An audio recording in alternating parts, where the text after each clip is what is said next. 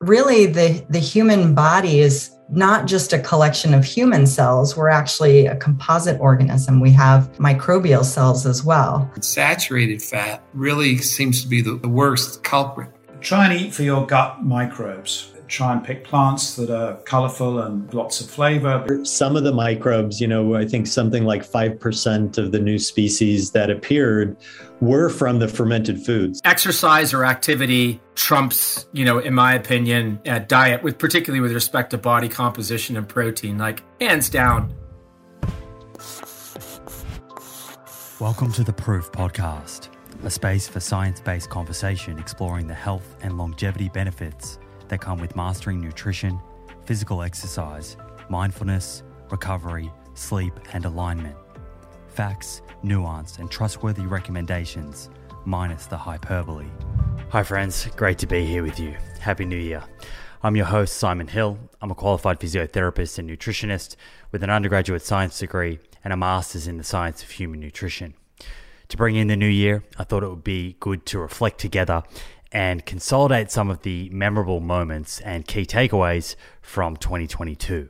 Over the next two episodes, we'll hear from a range of guests, including microbiologists, medical doctors, exercise physiologists, epidemiologists, and neurologists on a variety of topics that I believe can genuinely help each of us live better for longer. In part one, today's episode, we traverse how to think about nutrition so we can better make sense of claims online diet and cardiometabolic health, how you can flip the switch on your microbiome so the trillions of gut bugs in your large intestine reward you with better health, and the benefits up for grabs through consuming our food over less hours, otherwise known as time restricted eating or fasting. Please do enjoy. Each cell in our body has its own clock, which controls how that cell behaves. This is why things like our ability to use glucose and fats for energy production and hormone levels fluctuate throughout the day. Physiological and metabolic changes that are programmed into our cells to help us achieve a biological state that prepares us for the activity that we need to do, being alert, exercising, sleeping, etc. What happens if this system becomes disrupted and we lose alignment between our physiological state and what our body needs to do, known as circadian disruption? Who better to explain this than circadian biologist and author of the Circadian Code, Dr. Satchin Panda? One of the best ways to track our health is to regularly get blood work done so we can take a peek under the hood and get a feel for the state of our cardiometabolic and hormonal health. You can do this with your local doctor, or you can use a service like Inside Tracker. The nice thing about Inside Tracker is they make the process super convenient.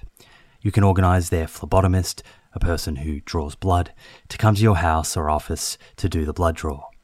A few days later, your results show up in the Inside Tracker app, and they provide lifestyle recommendations based on whether a particular test is suboptimal, normal, or optimal. I've checked Inside Tracker's lifestyle recommendations, specifically the exercise and nutrition ones, and I can confidently say they are evidence based and in line with the information shared in both my book and on this show. They even added ApoB to their ultimate plan, based on recommendation from myself and others. It's also nice to have all of your lab results readily accessible in one mobile app, making it easy to pull up past results and see trends and patterns over time. Get 20% off the entire Inside Tracker store. To get started, go to insidetracker.com forward slash Simon for this exclusive offer. That's insidetracker.com forward slash Simon.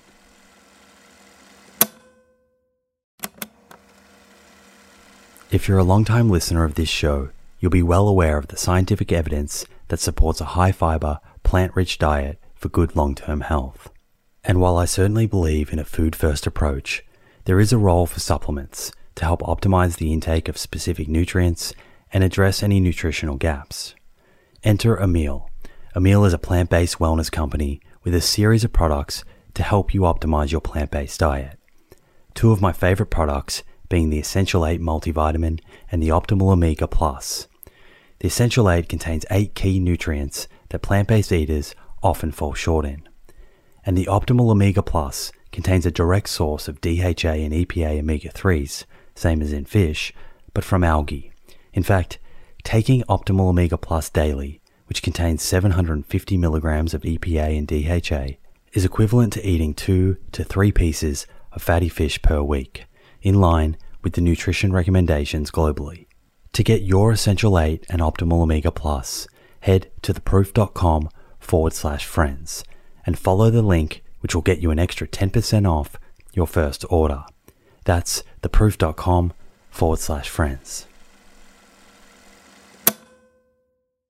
What's the problem, uh, Satchin, with circadian disruption? So if these these clocks are a little bit out of whack, why yeah. is that a, a problem from a, a, physiological point of view and from a, a, health point of view? And and for for a listener that's thinking, um, you know, how would that kind of present? How would that affect them in terms of how they feel or potentially their sort of long term health? Yeah, so just imagine if you're going to, if you have an eight to five job, and um, some days, and if you are the boss, and some days some of your employees, uh, they show up at uh, 7.30 and then some days they can show up at 10 uh, or they just randomly show up in the evening um, they may be working hard but then when it comes to promotion time you may not give them a raise because they're not sticking to mm-hmm. time the reason is your office is also connected to the outside world through shipping, receiving, all the other stuff. So similarly, our body is wired, programmed to do certain things at certain time. And when we don't do, when our behaviors are not in alignment with what our body is programmed to do, um, you may not feel, I mean, you may not see the consequences right away.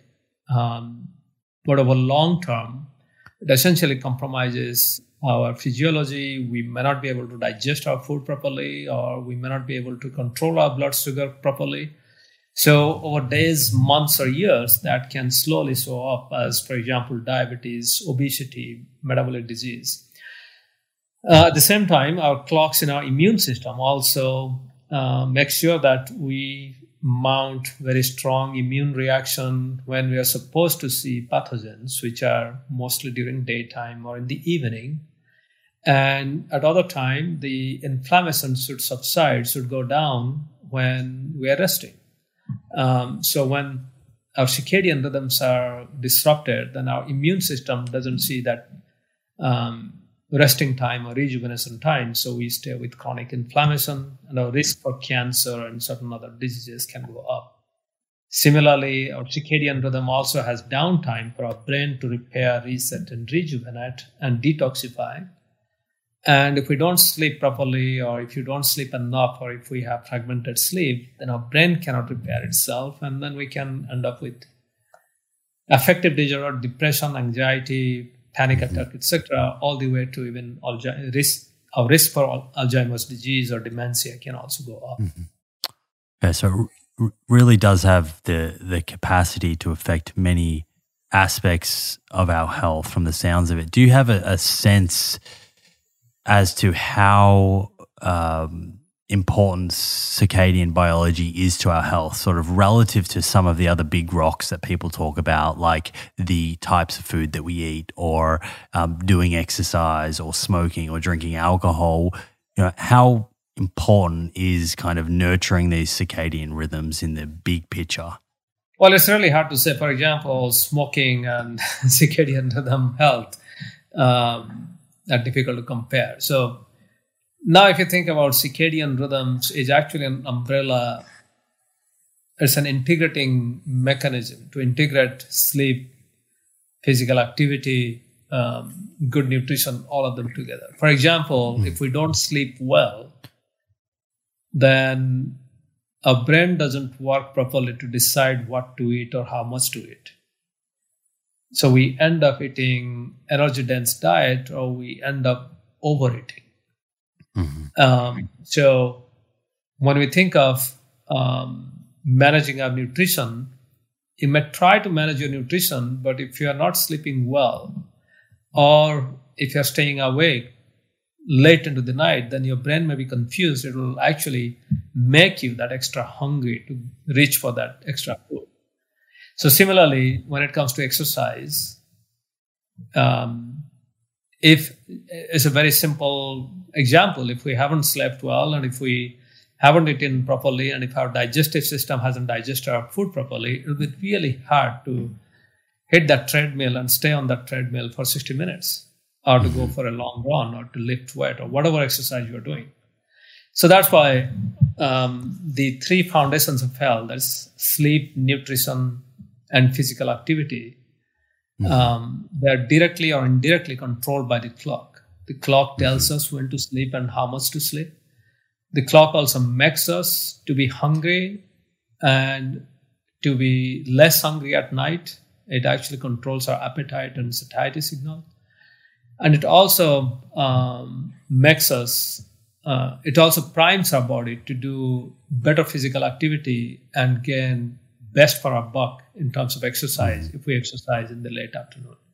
So in that way, this is this combines all these pillars of health that we know of so when we fix our circadian rhythm, then everything else falls into its right place. It becomes much easier to pay attention to nutrition, activity, and sleep.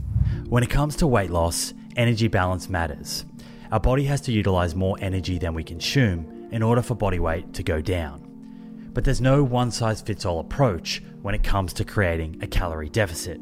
Some people like calorie counting, some like doing low carb or low fat, and others like narrowing their eating window, what's described as time restricted eating by scientists. One of the prominent researchers interested in time restricted eating is Dr. Courtney Peterson. She joins us here to better understand this tool.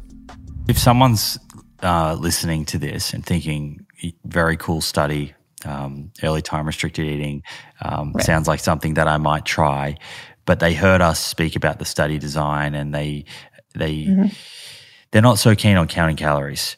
And yes. uh, you know, I think there's many people out there that have tried it. They think it's it's mundane. Um, it it perhaps uh, is putting too much focus on food all day. It's a lot to think mm-hmm. about, um, especially right. if you're a busy person yes. with kids and yes. a job. Um, it's a it's just an extra task, and and we only have so much bandwidth. So, um, I guess that person might be considering, well is there any benefit to me doing the early time restricted eating if I'm also not counting calories? Will will there still be an advantage for me in terms of um, my body weight and my metabolic health? Yeah, absolutely. The vast, so we're up to over just over 50 clinical trials on time restricted eating in humans.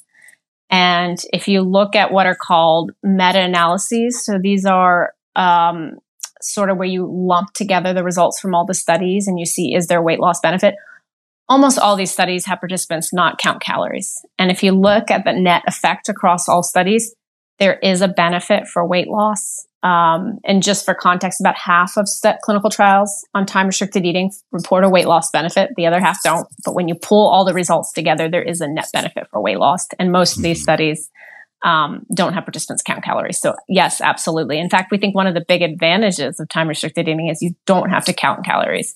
You just count time on the clock. Okay. Way easier rule for most people, right? So for our studies, when I talk to other scientists, they're kind of blown away by how little instruction we have to give people, right? Like if you came in and tried to get someone to eat a healthy diet, like a Mediterranean diet, low carb diet, you know, you name it, there's a lot of food education that goes into that, right? And there can be financial barriers to people mm. and logistical barriers. Like I got to come home from work and cook a you cook a meal, and then you may have to make trade offs. Like, am I spending time with my family or, or am I not? But with time restricted eating and most forms of intermittent fasting, it's a timing rule. So then it just becomes for I think your listeners, do I want to try this or do I not? I think a lot of mm. that is one, I would say there are lots of meal timing approaches out there. But second, a lot of the figuring out whether you can do it is just your schedule, right? So you might be listening to me and think, well, early time restricted eating is not for me. So what should I try instead? And I have two responses for that. So I'll tell you, most of our participants in the study did not want to do early time restricted eating. They wanted the benefit of the free weight loss program that we gave them. But mm. after they completed the study and tried it out, 42% of people wanted to continue with it. Mm. And the really interesting thing is the people who sticked with it were the ones who got the biggest benefit in their energy levels, right? So we think that some of these benefits may offset some of the time inconveniences. Obviously, this is a super personal decision, right? Some person, some people might say, like, I just have to have dinner with my family. My husband gets home at, you know, sure. 7 p.m. What do I do? Right. So there are other approaches. So one is you could follow the old adage of eating breakfast like a king, lunch like a prince, and, and uh, dinner like a pauper.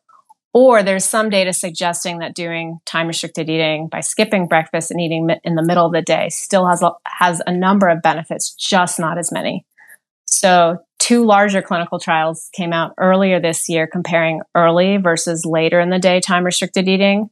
One of those clinical trials found greater benefits for weight loss for early time restricted eating, greater benefits for blood sugar control, for the gut microbiota, and for inflammation. So early in the day was better. The other group also found early in the day was better for many for many of the same health outcomes, but there were some differences. So the second study, weight loss was about the same whether you did early versus middle of the day time restricted eating, um, but there were still better benefit, greater benefits for blood sugar control um, and blood pressure with eating earlier in the day. But the punchline is there still seem to be some benefits from eating in the middle of the day. So that could be another approach for people. It's a great point that you make that the the kind of education aspect of this, there's a lot lot less barrier to entry to kind of understand the concept. Correct. The bigger barrier is how do you integrate this into your lifestyle with your schedule and make it sustainable. Um, and we kind of spoke earlier, but do you think there would still be benefits to say incorporating this early time restricted eating Monday to Friday. I'm thinking of the socialite here, and then on Saturday, Sunday yeah. eating eating across however many hours. Um. Do you think that yeah. would still still lead to a kind of net benefit over time? Yeah, great question. Uh, I'll answer this question in two ways. So, one, data from animal studies suggests that if animals practice time restricted eating five out of seven days a week, they still get a lot of the same benefits, not to the same degree, but they're still getting benefits. And then recently, for the same study that you saw published in JAMA Internal Medicine from my lab, we did what was called a per protocol analysis, where we looked at people who consistently stuck with early time restricted eating five days a week, every week. And we found among these individuals, they had, they lost more weight. Uh, they had better blood sugar control. Um, they had um, lower heart rates and they had greater improvements in mood. Um, the other really cool, interesting thing uh, is they slept less. And at okay. first, we were a little worried about this, right? Because normally, if people sleep less, you think that's a bad thing. Hmm. But what was really fascinating is they also reported greater energy levels. So I'm now wondering if they have less of a need for sleep with their early time restricted eating because there's either better sleep consolidation or there's just a longer time to rest, repair, rest and repair before sleep. And so therefore they're sleeping less. And so now I'm super fascinated about the effects on sleep and see, trying to understand what that really hmm. means. You just got the attention of all of the the workaholics. sleep sleep when you're dead. I know, I know, I know. So we don't know for certain that this is a benefit yet, right? Could be something negative because generally we assume that. But okay. if if this is a true, genuine benefit, and other people, other researchers find the same thing, I think it would be huge. And the benefit in our study was about thirty minutes. What would be interesting there is to look not just at the sleep quantity, but also the quality. Is it affecting? Correct is it yeah. is it uh, in some ways enhancing sleep quality? How long is the average person's eating window? And if we're going to narrow this, what is optimal? When should we start eating and when should we finish? Dr. Satchin Panda answers that. So I'm interested in where this kind of enters this conversation with regards to our circadian biology. Uh, how what are, how many hours across the day does the average person right now, say in America, eat, and how is this uh, affecting circadian biology? Yeah, so the concept of uh, eating within a certain hours it relates to circadian biology in many different ways. One is our digestive system is primed to um, digest. So the overall idea is just like our brain can stay awake during daytime, solve complex math, and then wants to sleep at night to repair, reset, and rejuvenate. Almost every organ in our body also has a peak time when it can perform much better and needs some downtime to repair, reset, rejuvenate. That's the overarching principle. So now if we look at every single aspect of our digestive system, you know, um, when we eat something, it has to be digested in our stomach, and there has to be a lot of acid secretion and then digestive juice all the enzymes have to be secreted so that the food get digested. It takes almost five hours to digest a good sized meal uh, for example breakfast lunch or dinner. So now um, let's start our math from the from the night time. Suppose say one eats around say 8 o'clock at night although we finish eating at 8 by 8 8.15 our stomach continues to work for the next five hours to digest that food. So that means around one o'clock or 1.30 in the morning, that's when the stomach is finally getting some downtime to go to go to repair, reset, and rejuvenate. Right. And our stomach lining um, needs to repair nearly seven to ten percent of the cells that line the stomach. So there's a good amount of repair that happens. Mm-hmm. And then um, our, our lower, lower intestine, uh, the food moves in our digestive system because of this peristaltic action, because the uh, the muscles contract and expand. So that's how the move the food moves. Uh, but that action also slows down and also almost stops because the intestine needs to sleep. So as a result, the food actually doesn't move much. Um, so some of you, some of us who, when we eat late at night, next day we feel like the food is not digested, and it's not just a feeling. Actually, food doesn't get digested properly because the peristaltic movement stops. So now, uh, if we think that your stomach, just like our brain, needs seven to eight hours of downtime to repair. So that means if you eat at eight o'clock and if your stomach gets a break at one o'clock in the morning, for the next seven to eight hours, it needs that downtime so that it can repair itself. Then one should not eat until at least nine o'clock in the morning next day. So that's the simple math, just for the just from the stomach point of view. And there are many other uh, there are many other aspects of our uh, digestion, nutrient accum- uh, assimilation, that essentially tell us that we should be eating uh, for no more than 12 hours in a day because we need that five hours of digestion after the last meal and then seven to eight hours of repair and rejuvenation to be ready for the next day. Mm. And how how long is the average person currently eating over? What's a typical eating window? If you were just to go and grab the average American. Yeah. So another point is we don't eat the same at the exact same time every day.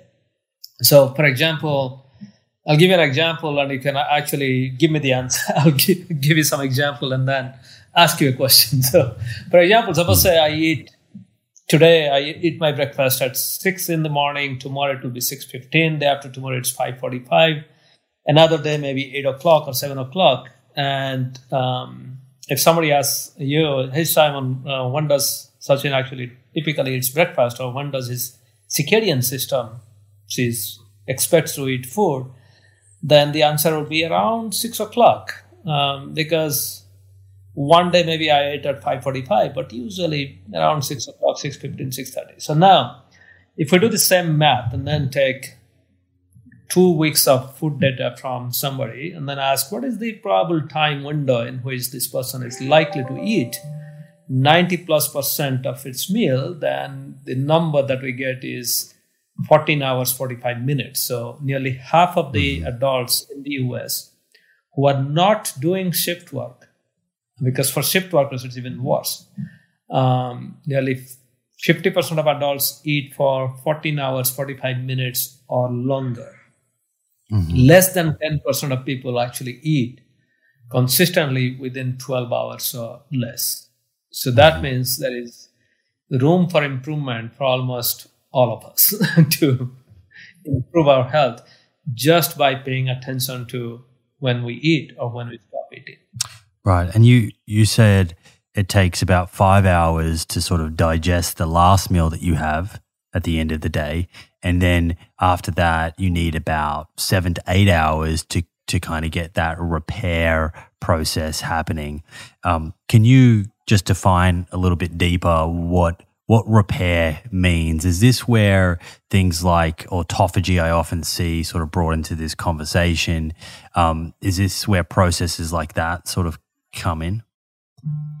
Yeah, so there are many types of repair. Um, so let's start with the gut because during during the day we eat a lot of different stuff, and then there is also uh, enzymes and acids that are secreted, and we damage nearly 8 to 10% of our stomach lining. And you can think of this as the uh, your highway or the road, or you can think of the cobblestone road where you take out 8 to 10% of the stones every day and they have to be repaired. They have to be physically replaced. And the way that happens is growth hormone from our pineal gland is secreted. And actually, the secretion goes up with two signals one is fasting, and second is our, our deep sleep. Mm-hmm. So, if we haven't eaten for several hours, and if we're in our deep sleep, then the growth hormone is secreted. That gives a signal to the stomach lining to divide and replace these damaged cells or, or dead cells. And this is a very uh, relatable repair process that we can think of. And similarly, in the brain, when we sleep, then many of our um, uh, toxins, brain toxins, that do get secreted into the outside of the cell. It's almost like taking the trash can out and leaving it outside for the for the uh, for the truck to come and pick it up. So that also happens. So that's like taking the toxin re- literally out of the body. Mm-hmm. And you also mentioned autophagy, and autophagy also occurs after several hours of fasting. So that's internal, almost like recycling process within the cell. So all mm-hmm. three types of repair where you are recycling within the cell, taking the trash out outside the cell, and even replacing the entire cell when it is damaged. All these three types of repairs happen uh, during our fasting plus sleep mm-hmm. time. And so you said we we should aim for at least twelve hours of period without food, right? Yeah. yeah. Um. So what would you, if we were to kind of just at this point before we keep going, if if we were to kind of define what you think is the optimal eating window and and sort of translate that into what that looks like in in the standard person's um, daily life. So not a shift worker, just a standard person. What would that look like in terms of um, the time that someone say wakes up, their breakfast, lunch, dinner, and bedtime? Yeah, so let's start with the bedtime because your next day actually begins when, with when you go to bed. Mm-hmm. um, so try to be consistent in going to bed and then try to be in bed for eight hours so that you can get seven hours of sleep. And then after waking up, one should wait for at least an hour or two before eating anything with calories because mm-hmm. That's the time when our sleep hormone melatonin goes down, our cortisol rapidly rises and reaches its peak and then slowly adjusts its, itself.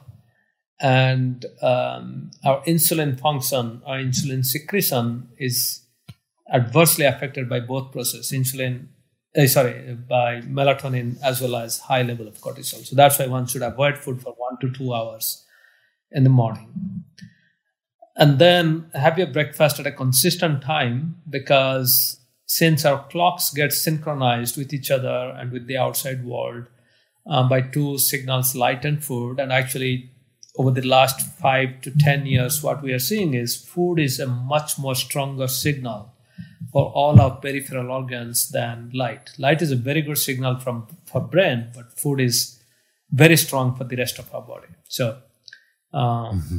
So eat your breakfast, the first meal uh, that has calories at a consistent time, and then try to eat all your meals in the next 8, 10, or maximum 12 hours. And in most of our clinical studies, we target 10 hours because eight hours is a little bit difficult for long term compliance.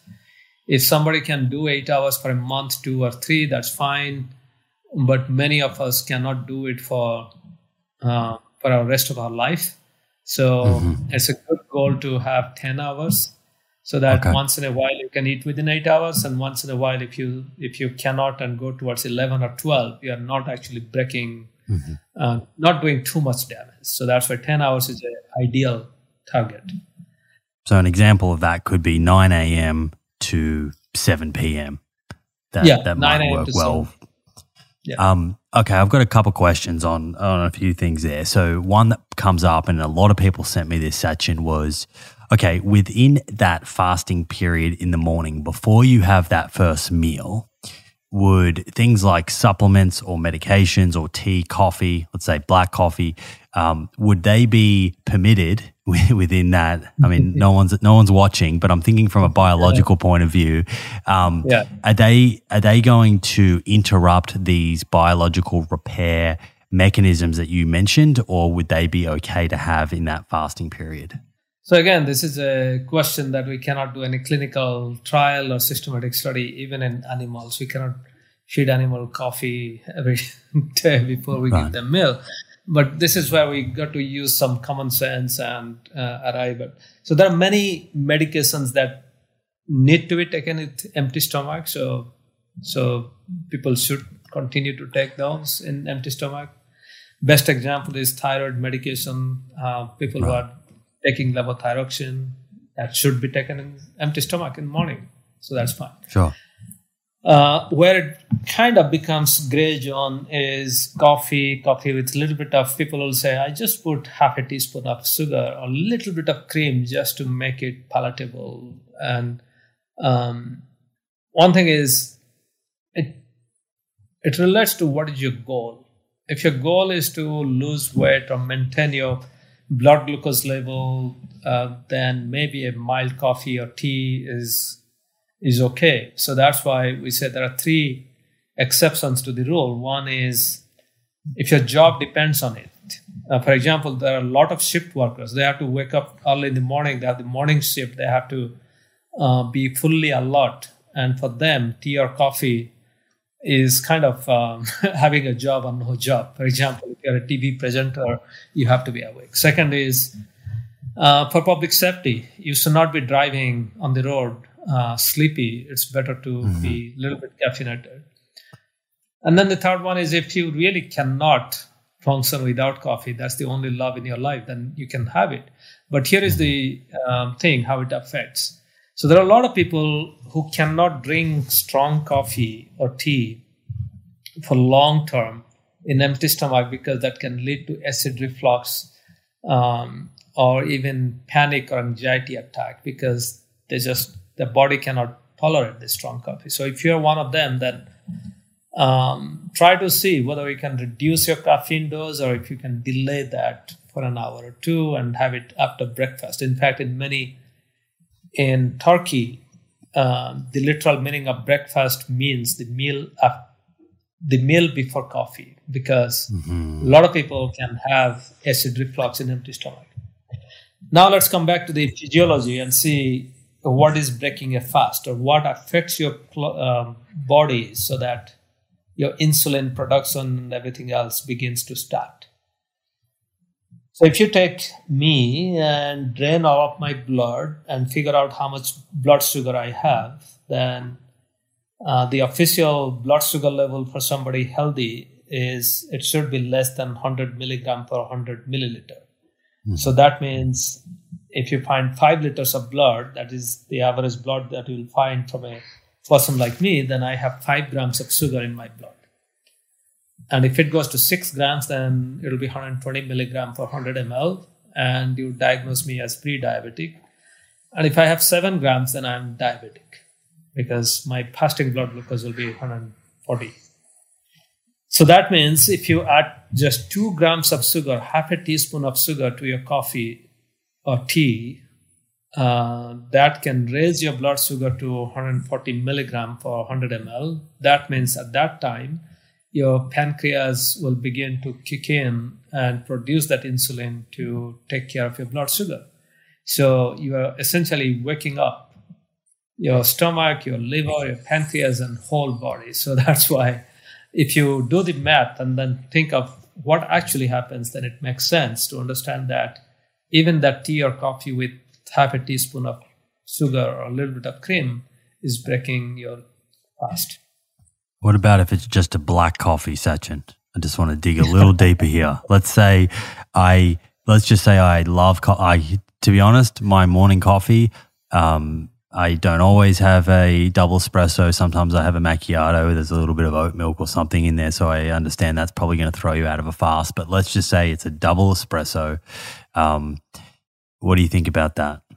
Are we including that or are we taking that out? Yeah, I mean, say the thing is, you know, you are a very healthy, uh, fit person. And um, a lot of us who are thinking about this black coffee thing, we are really healthy and fit I'm talking about people who really need the fasting and they just cannot live. They think there are a lot of people who think that, hey, having tea with a, if you're in the UK or in India and in many parts of the country, uh, world, they will think that having a cup of tea with uh, with uh, biscuit is not breaking my fast. In fact, when we interview people, when is your breakfast time? People will say, ah, eat at nine o'clock or ten o'clock in the morning.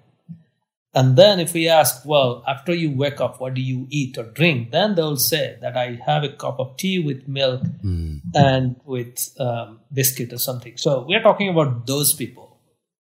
And they have to kind of understand what is breaking the breaking the fast. Mm-hmm. And for a lot of us, having a having a double espresso is actually not kicking our uh, pancreas to high gear to produce insulin, and that, as I said, uh, it, may not break our fast. Um, we may continue our fast.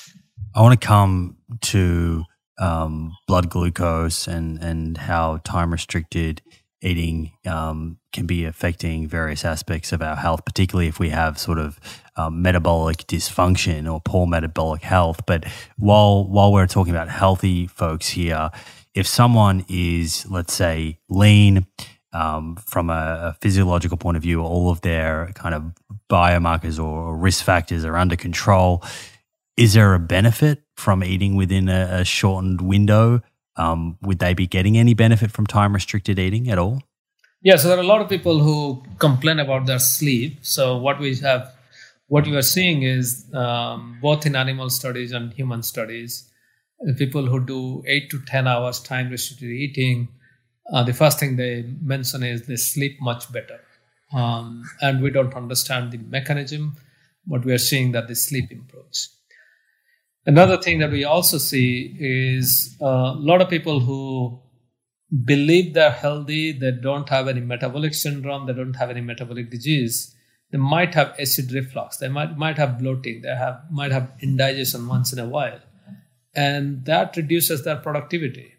And what we are also seeing is all of these uh, digestive issues become uh, much better. So, for example, personally, I used to have acid reflux, and um, you know, many acid reflux medications would be by my bedside, and I would lose sleep sometimes.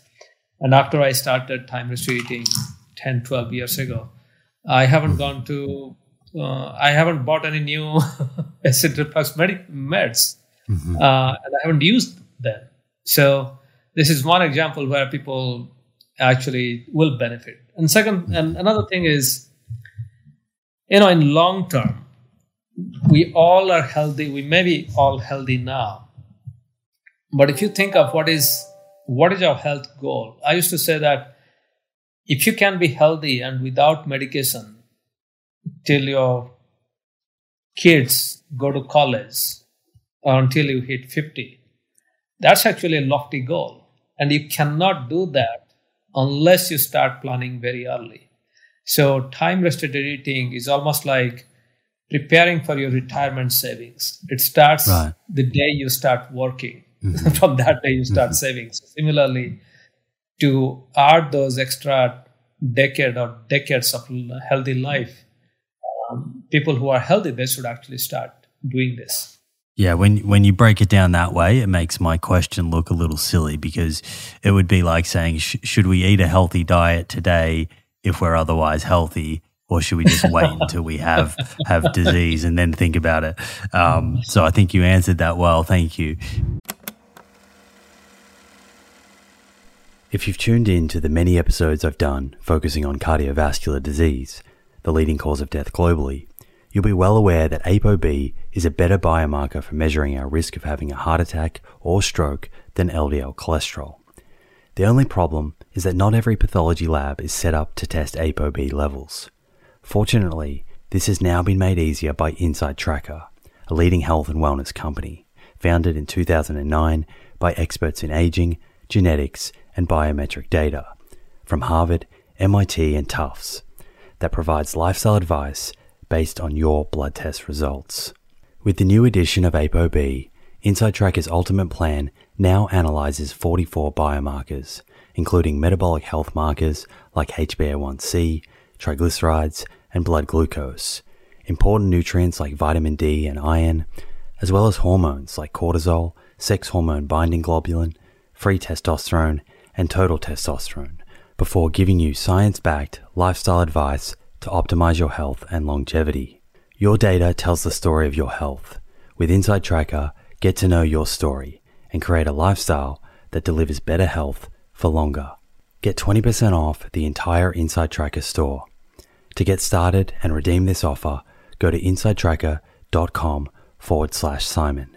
That's insidetracker.com forward slash Simon.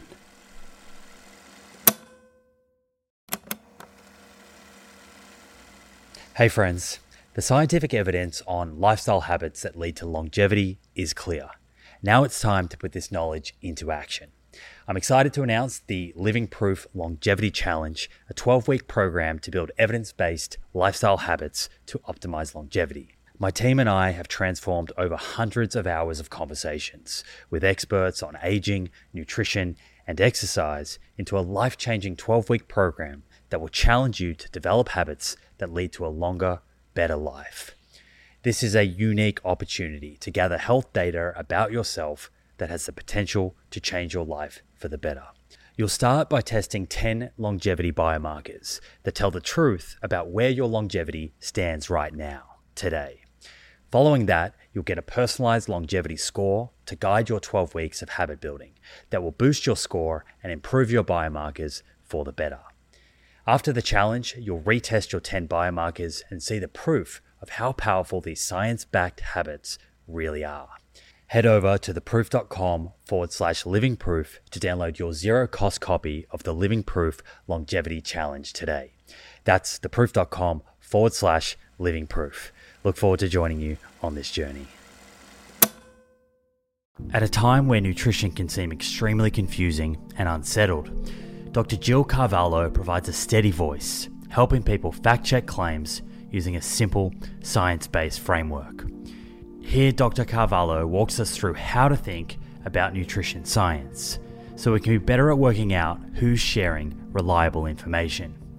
We talk about different types of evidence, anecdotes, mechanistic studies, studies looking at health outcomes, and the importance of understanding the evidence hierarchy when evaluating the strength of a particular claim. People who have a scientific training and a, and a, a system of critical thinking are much less prone to confusion when, when exposed to certain types of content. Like if you or I watch a video by somebody just making outlandish claims on nutrition, it's much harder to confuse you or me. And that's not because we are smarter. It's not, it's not even because we have a scientific background per se. It's that we have a certain way of thinking that breaks down the arguments that are being made and then a certain a posteriori process of, of fact checking. And so I've been thinking about this for a long time. How can we break this down and distill the essential principles so that anybody with, without scientific training can do this and can hit the key buttons mm. without having to spend, you know, years uh, digging and reading every paper on earth. So this simple system that we came up with, uh, we called it the, the, three P's of fact checking or the three P's of uh, information clarity, whatever you want to call it. Uh, the first P stands for proof. And that's kind of self explanatory, but basically, it's a very important realization that the burden of proof is with the person making the claim. Crucial.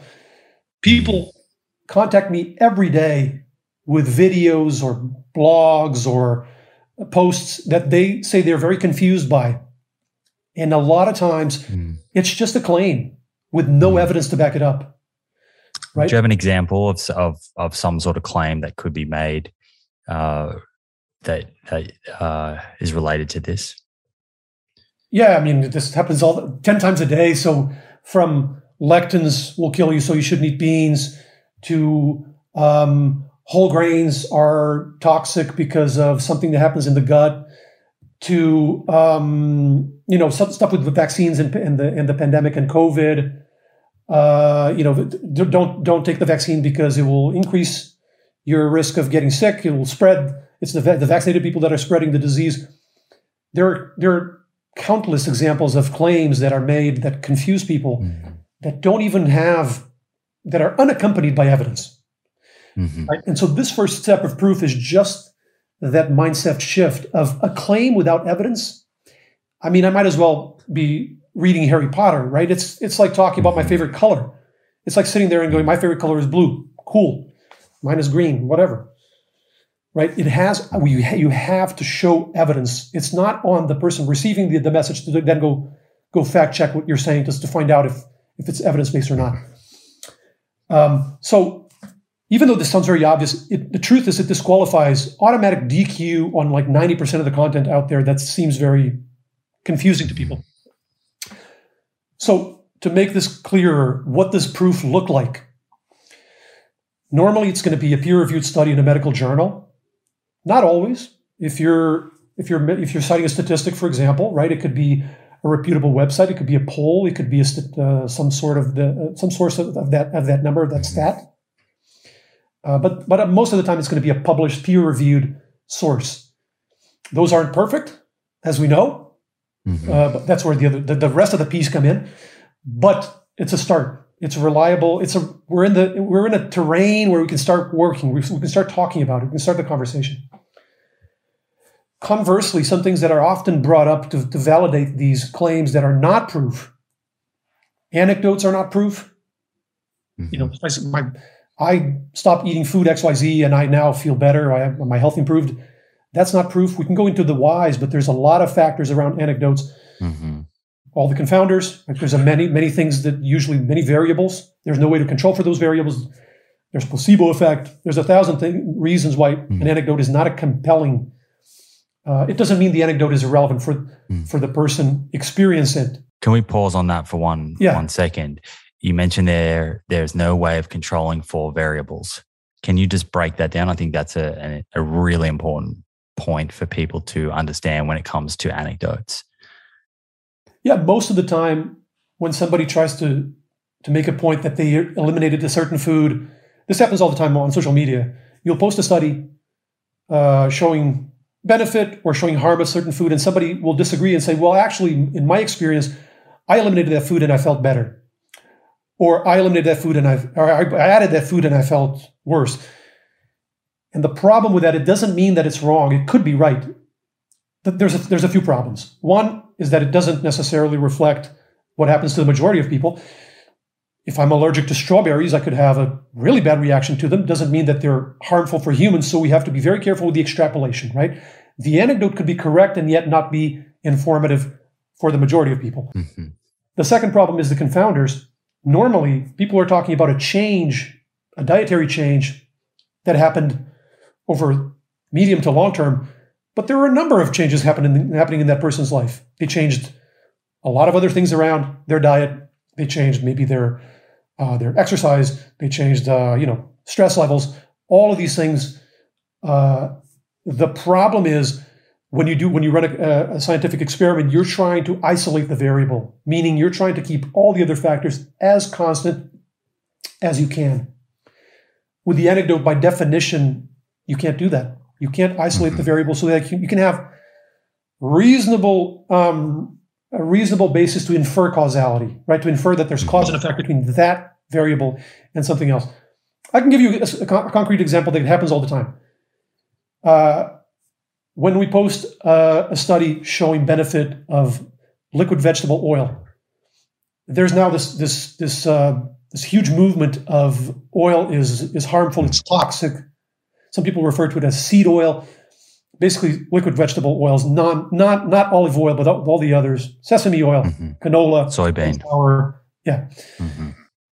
So every time I or one of us po- posts a study showing some benefit of these oils, somebody will pop up and say, Well, actually, I removed seed oils from my diet and I, my health is much better now. And usually, when you dig into that and ask, ask follow up questions, what they did was they removed ultra processed foods, junk foods, right? They lost weight, their, their health, health improved, and then they back rationalized that because uh, seed oils are a common component of many of these foods, then they ascribed kind of arbitrarily the blame on that nutrient. I don't think we need we need to spend too much time uh, uh, debunking that. I think most people see through that argument, and if you don't, you could just flip it to a food that you don't care about, that you have no emotional feelings towards, and you will immediately see the problem. Right? You could you could just as as well hypothesize that it was protein because protein is included in most ultra processed foods, or some mineral that is in most ultra processed foods, or water, which is in probably 100% of ultra processed foods. Right? So it's a logical leap from a constellation of changes to pointing to one change, often coming from information that people are receiving from podcasts or from, from blogs or mm-hmm. and so that they then fuse their experience with these ideas that they're getting and they arbitrarily po- focus on one element among 300 elements that change right so it's Mm-hmm. It doesn't mean it's wrong. It's just very unreliable heuristic process, very confusing. Does that make sense? Yeah, cool. So you were listing off what what is proof, and you were you were essentially reeling off things that are not technically proof, and you were sort of working towards what what is proof. Right. If we're saying that that first P is okay, someone's made a claim. What is the proof? Well, what do we mean by proof? Right. So yeah, examples of things that will often be brought up, but that are not really compelling uh, anecdotes. Uh, another one I see, this one's a little more gray, uh, saying that a food is a, is a source of nutrient X. And this, this goes both ways. Sometimes it's used to condemn a food, sometimes it's used to recommend a food. And the, the reason I say it's more gray is that this isn't necessarily, this could be evidence based and it could be, could be reasonable, but it gets used and abused. And so, what I would alert to is people be cautious when that is the essence of the argument. The only, the pillar of the argument is that the food contains nutrient X. Mm. Again, it doesn't have to be wrong, but just just perk up your ears, right? Um, if there is no, the reason, I mean, we both know that the, the, the type of evidence that you want to be looking for is what we call outcome evidence, mm-hmm. are the actual health effects of eating a certain food or not eating it or eating higher amounts versus lower amounts. This mm-hmm. is ideally what you want to base your beliefs on in your in your choices. Mm-hmm. So arguments like, well, this food contains this vitamin or this food contains that nutrient, so we shouldn't eat it. A lot of times those are misleading and, and can be completely, completely mm-hmm. off uh, with regards to the out- outcome evidence. So just a little bit of caution is what I'm what I'm saying. Um, yeah, so that that almost comes back to understanding uh, the sort of hierarchy of evidence, and so it, you know that, that that becomes a little reductionist if you point to a food and you say, "Look, this food is," and I'm just making this up off the top of my head, is a great source of protein. But that food is associated with increased risk of cancer or increased risk of cardiovascular disease. You're you're sort of um, you know, missing the forest for the trees there. Yeah. Great segue. That's the next P. We'll just jump to the next P, which is exactly uh, stands for pyramid, and it's precisely referring to hierarchy of evidence. Uh, because once we go past that first barrier of proof and we have some proof shown, mm-hmm. proof is not all evidence is not all created equal. So all studies are, do not weigh the same. And so hierarchy of evidence, if you go on Google Images and you and you Google that term, you'll see a lot of pyramids because that's usually how it's represented. And the way it usually looks is that at the bottom, the lowest rung, uh, is usually mechanistic evidence, and that's things like experiments in uh, animal in lab animals or cell culture or test tubes. So things that are not in humans, they're in surrogate systems, so-called surrogate systems. Above that, you'll have then then we get into the human experiments, uh, not necessarily experiment, but the human data, let's call it. And the lowest rungs of that are usually either ecological data, just kind of looking at a tribe somewhere, or a population somewhere. Then you have case control studies. Uh, and then you get into the higher level evidence that is more robust, the, um, the cohort studies, uh, the so called epidemiology. Even though epidemiology is a, is a large umbrella, but the, the prospective studies. Um, and then above that, you have the randomized control trials. And then above that, you have the large collections of data, the meta analyses, and the, um, the systematic reviews. Uh, another way, if, if this is too complicated for some people, we made a video. We wanted to make this even simpler. And so we made a video where we just showed people three bags, three bags of evidence. The first bag was mechanistic studies. So basically all the, the lab stuff and animals and test tube. The second bag was the prospective studies, the epidemiology, the observational studies. And the third bag was clinical trials. And that's in order of, of, of weight, let's call it. Mm-hmm. Um, in reality, it's a bit it's a bit more nuanced and more complex than that, uh, because a lot of times the questions you're asking with the epidemiology and the, the trials, it's not the same question; it's a complementary question. So really, what you want to do, rather than this simplistic, we see a lot of this a lot on the internet. People dismiss entire swaths of evidence and entire fields and entire experimental approaches. The reality, we look at everything, right? We look at totality of evidence, but then you need a system to rank it. Some things weigh more than others. So that's this idea of the pyramid and or the hierarchy. Mm-hmm. So, the, how would someone apply this to their daily life?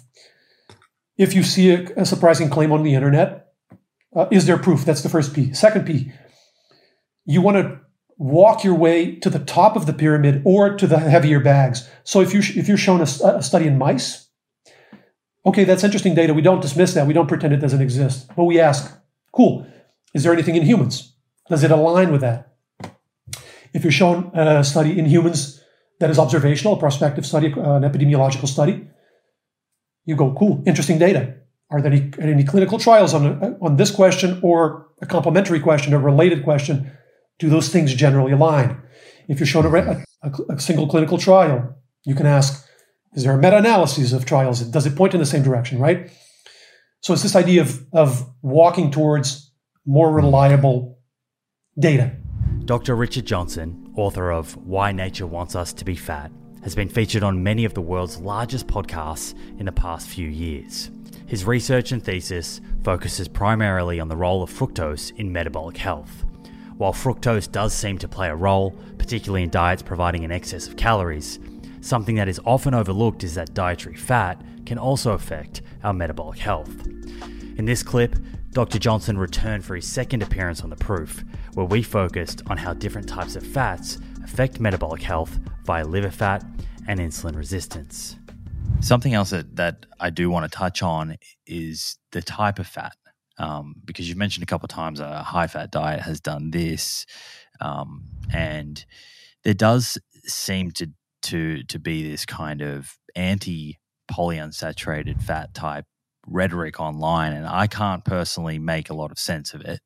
Um, and when I was looking through a lot of these trials with you, I was finding some some pretty fascinating results. And there's a couple studies here I'd like to to go through because it seems that when it comes to hepatic fat, that diff, diff, the type of fat matters a lot. And yeah. there was a, a, study, and I'd like to discuss with you, and you, you, sort of spoke about uric acid before, but if there's potentially other mechanisms here at play, um, the Bajermo uh, 2012 paper.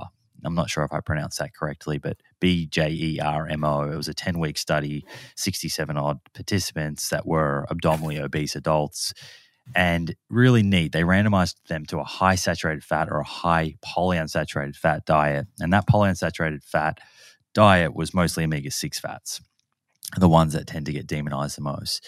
And the goal was weight maintenance, but they did put on a little bit of weight. It was under a kilogram, but over the 10 weeks. And in the saturated fat group, liver fat went up by 7% relative to baseline. And in the polyunsaturated fat group, it went down by 9% relative, to baseline. And these researchers were also interested in looking at inflammation and oxidative stress. And so online, you'll hear quite regularly that omega 6s are, are, are bad when it comes to inflammation and oxidative stress, but they found no increase in, in either of these um, in the polyunsaturated fat group. And they their conclusion, which I have here, was that compared with saturated fat intake, omega 6 polyunsaturated fats reduce liver fat and modestly improve metabolic status without weight loss. A high omega 6 polyunsaturated fat intake does not cause any signs of inflammation or oxidative stress. Yes, I agree with you.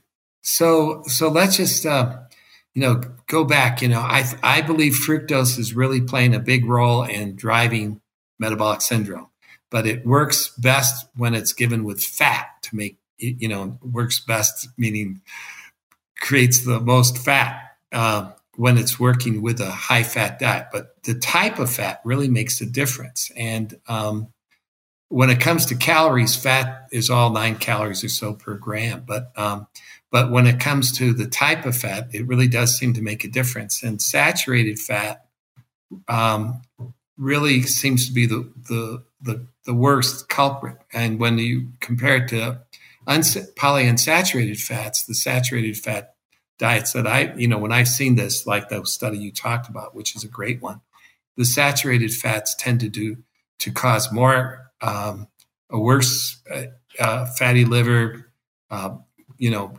evidence of more inflammation, you know, a greater rise in LDL cholesterol, um, all the bad things.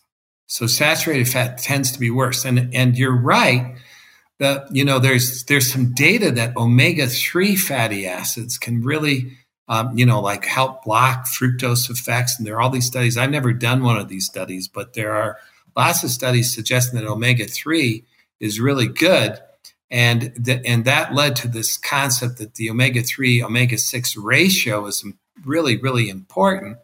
And these days, a lot of people are eating seed oils that are rich in omega six, and so there's this uh, there's all this stuff in the internet saying that the omega six is really uh, a big problem. But if you actually dive into the literature, there's not so much evidence that omega six uh, is doing anything you know bad compared to you know other fats like saturated fat looks like it's the winner for being the the worst loser. it's saturated fat appears to be the uh, much worse than polyunsaturated fats, and monounsaturated fats like olive oil seem to be pretty healthy.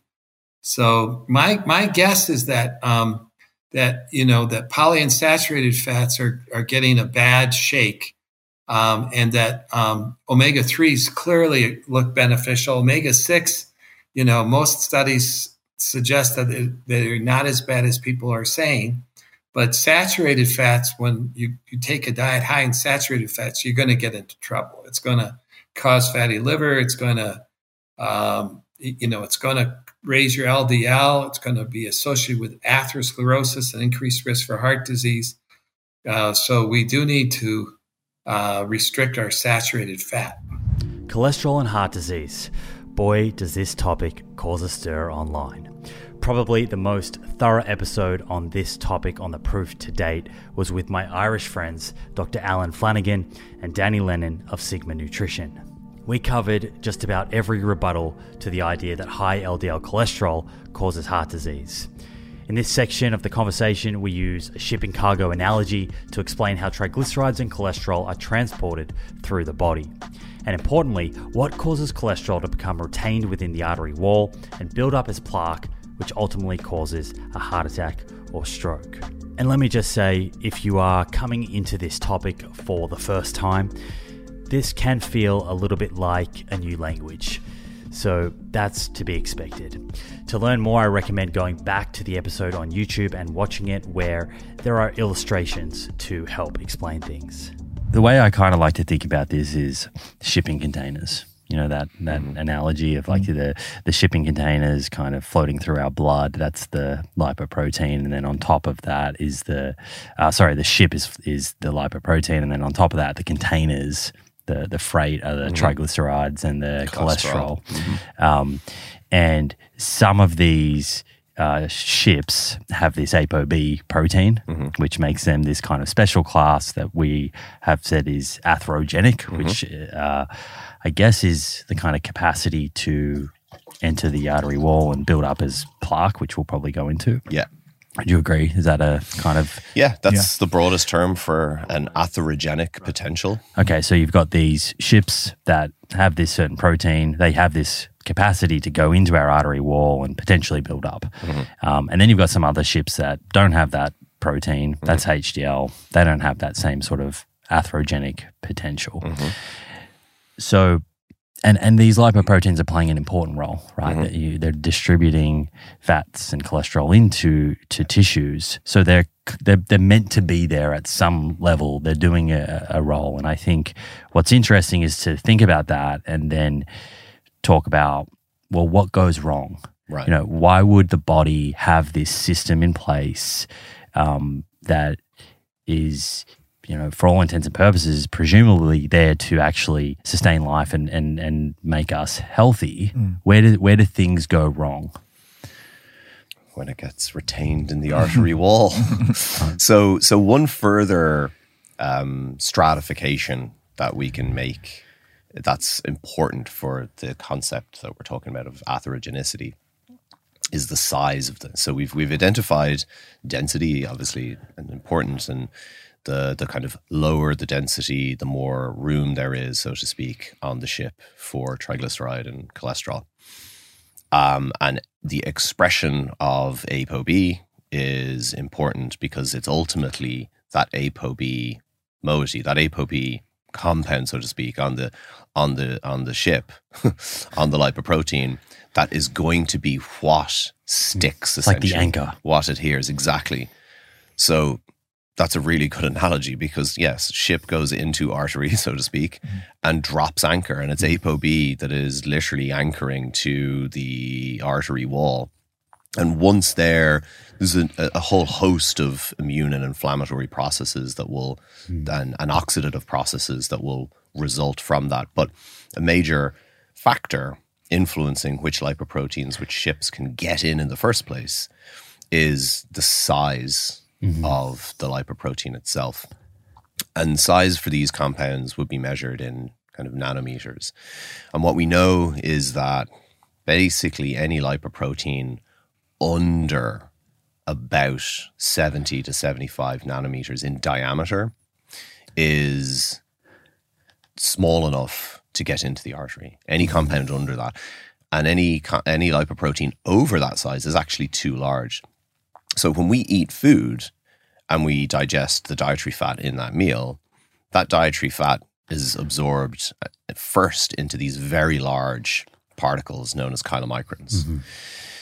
They're too large to penetrate the artery. So they so chylomicrons are not atherogenic.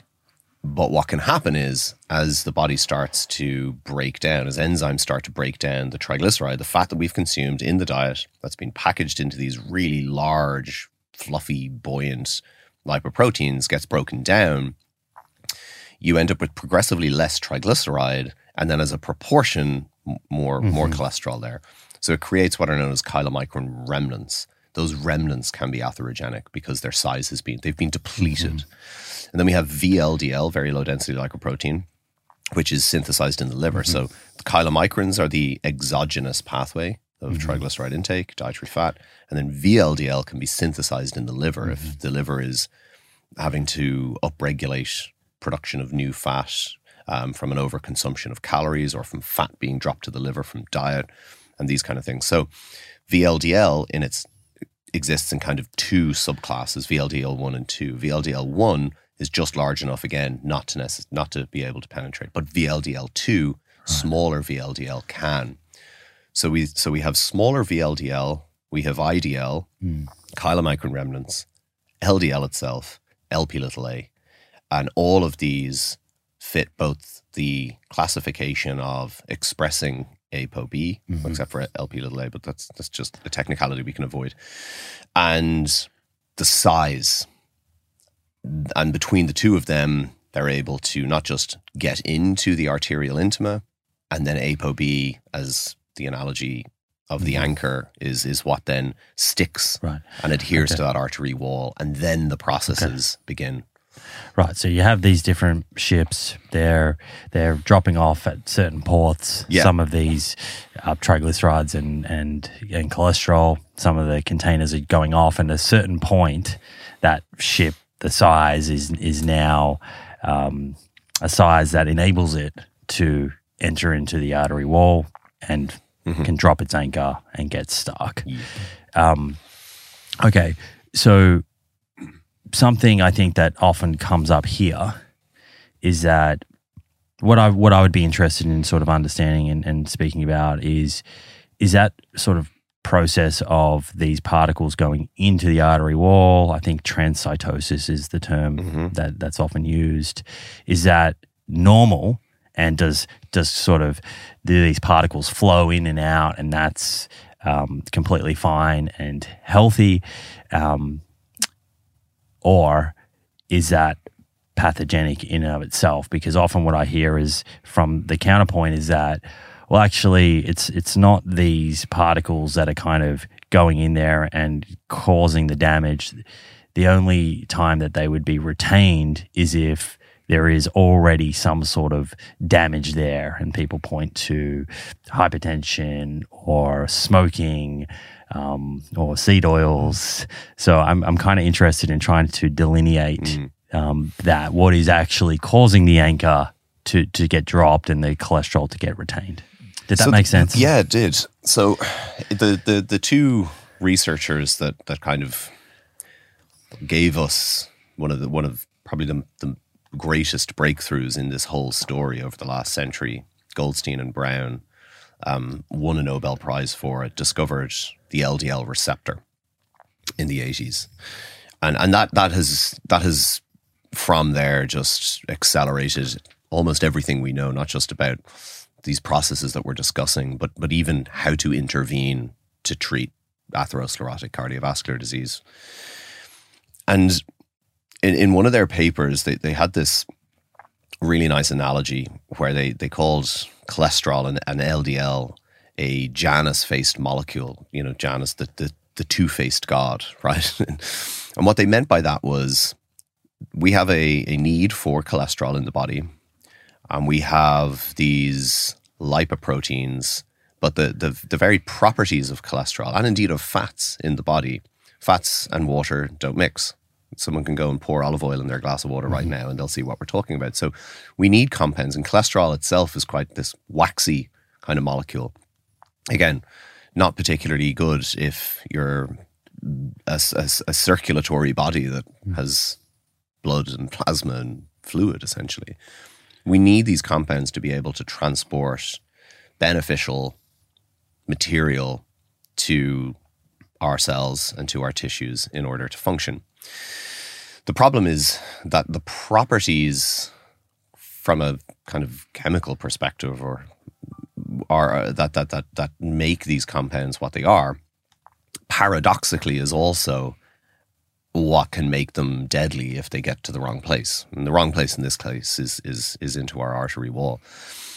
And so we clearly have evolved a kind of threshold at which there is sufficient capacity in the body to have these compounds uh, on on the ship, so to speak, to have enough in circulation for meeting our physiological requirements and a range of um, levels in the body at which we can have these compounds in the circulation where they'll be able to do their job, drop the raw material that we need into, into port, so to speak, get it to the tissues that require it, and this process can can go.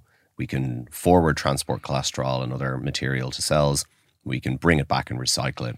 Within a certain threshold, we've we've clearly evolved the capacity to have those functions actually work without causing any additional um, stress or, or damage to the body.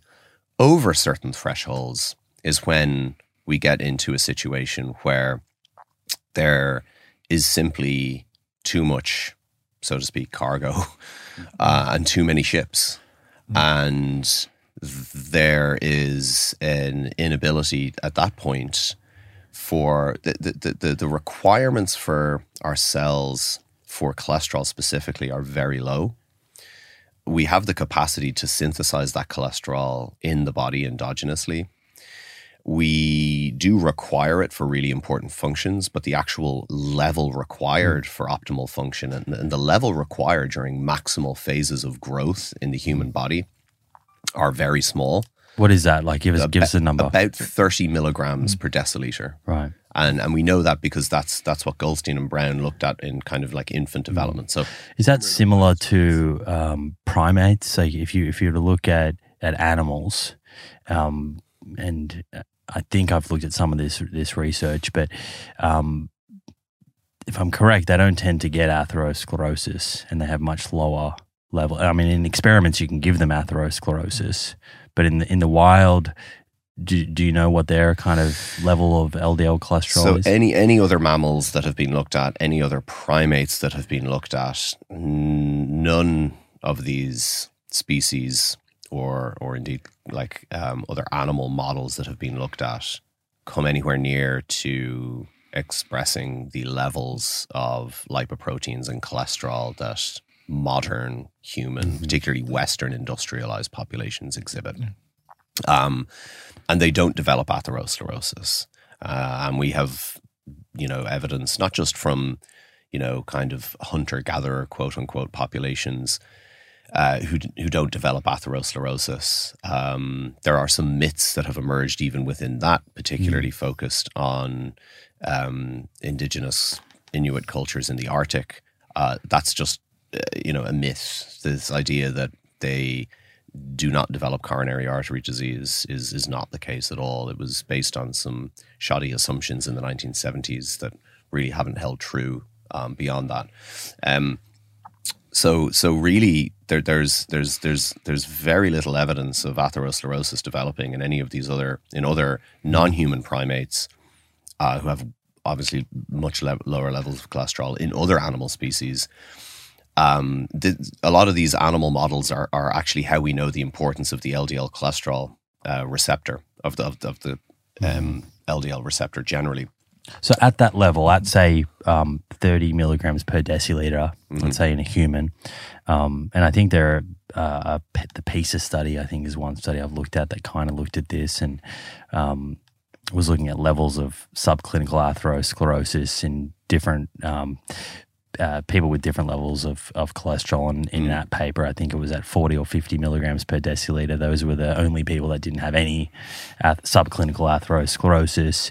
Um, but just to kind of summarize what you're saying is if atherosclerosis is not inevitable, so if, if you if you have uh, an LDL cholesterol level of say 30, 40 milligrams per deciliter your entire life, based on the evidence um, that's out there, you're saying that that, that person you will would not not, develop develop, atherosclerosis. atherosclerosis. Right. And is that actually, I mean, clearly there are some papers looking at it where people do have that level, but is that is that a level 30, 40 is very low. Is that actually something you think people can achieve without pharmaceutical intervention?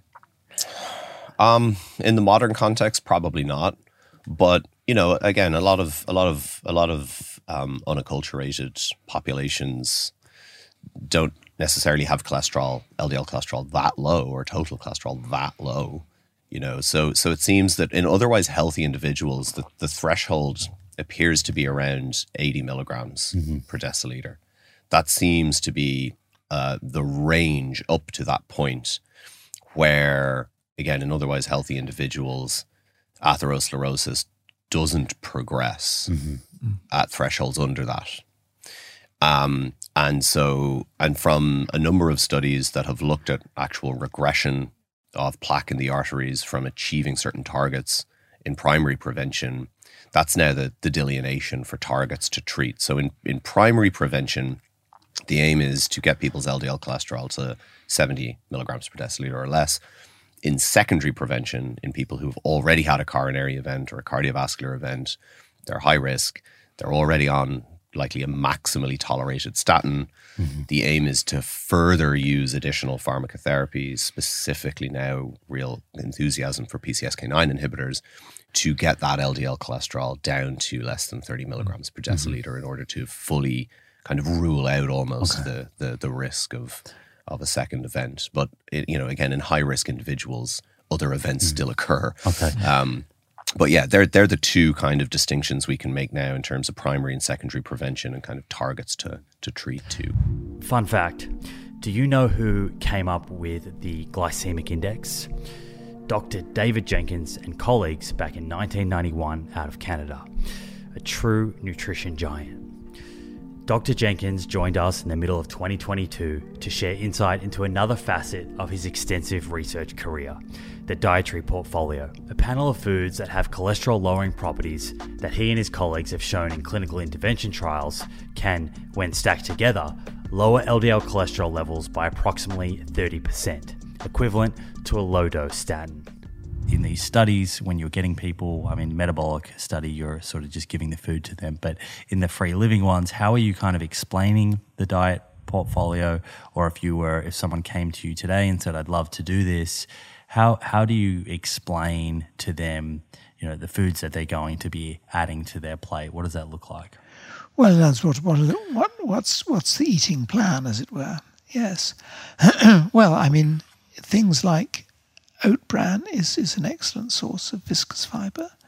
Um, uh, soy milk is um, has got soy protein in it, um, and um, so for breakfast, why not have some oat bran with soy milk, and then why not some berries, some fruit, which are mm-hmm. also low glycemic index and have a lot of other nutrient properties. So have some have some berries on some some oatmeal with uh, with soy milk and that that would be useful as part of a breakfast, if you like.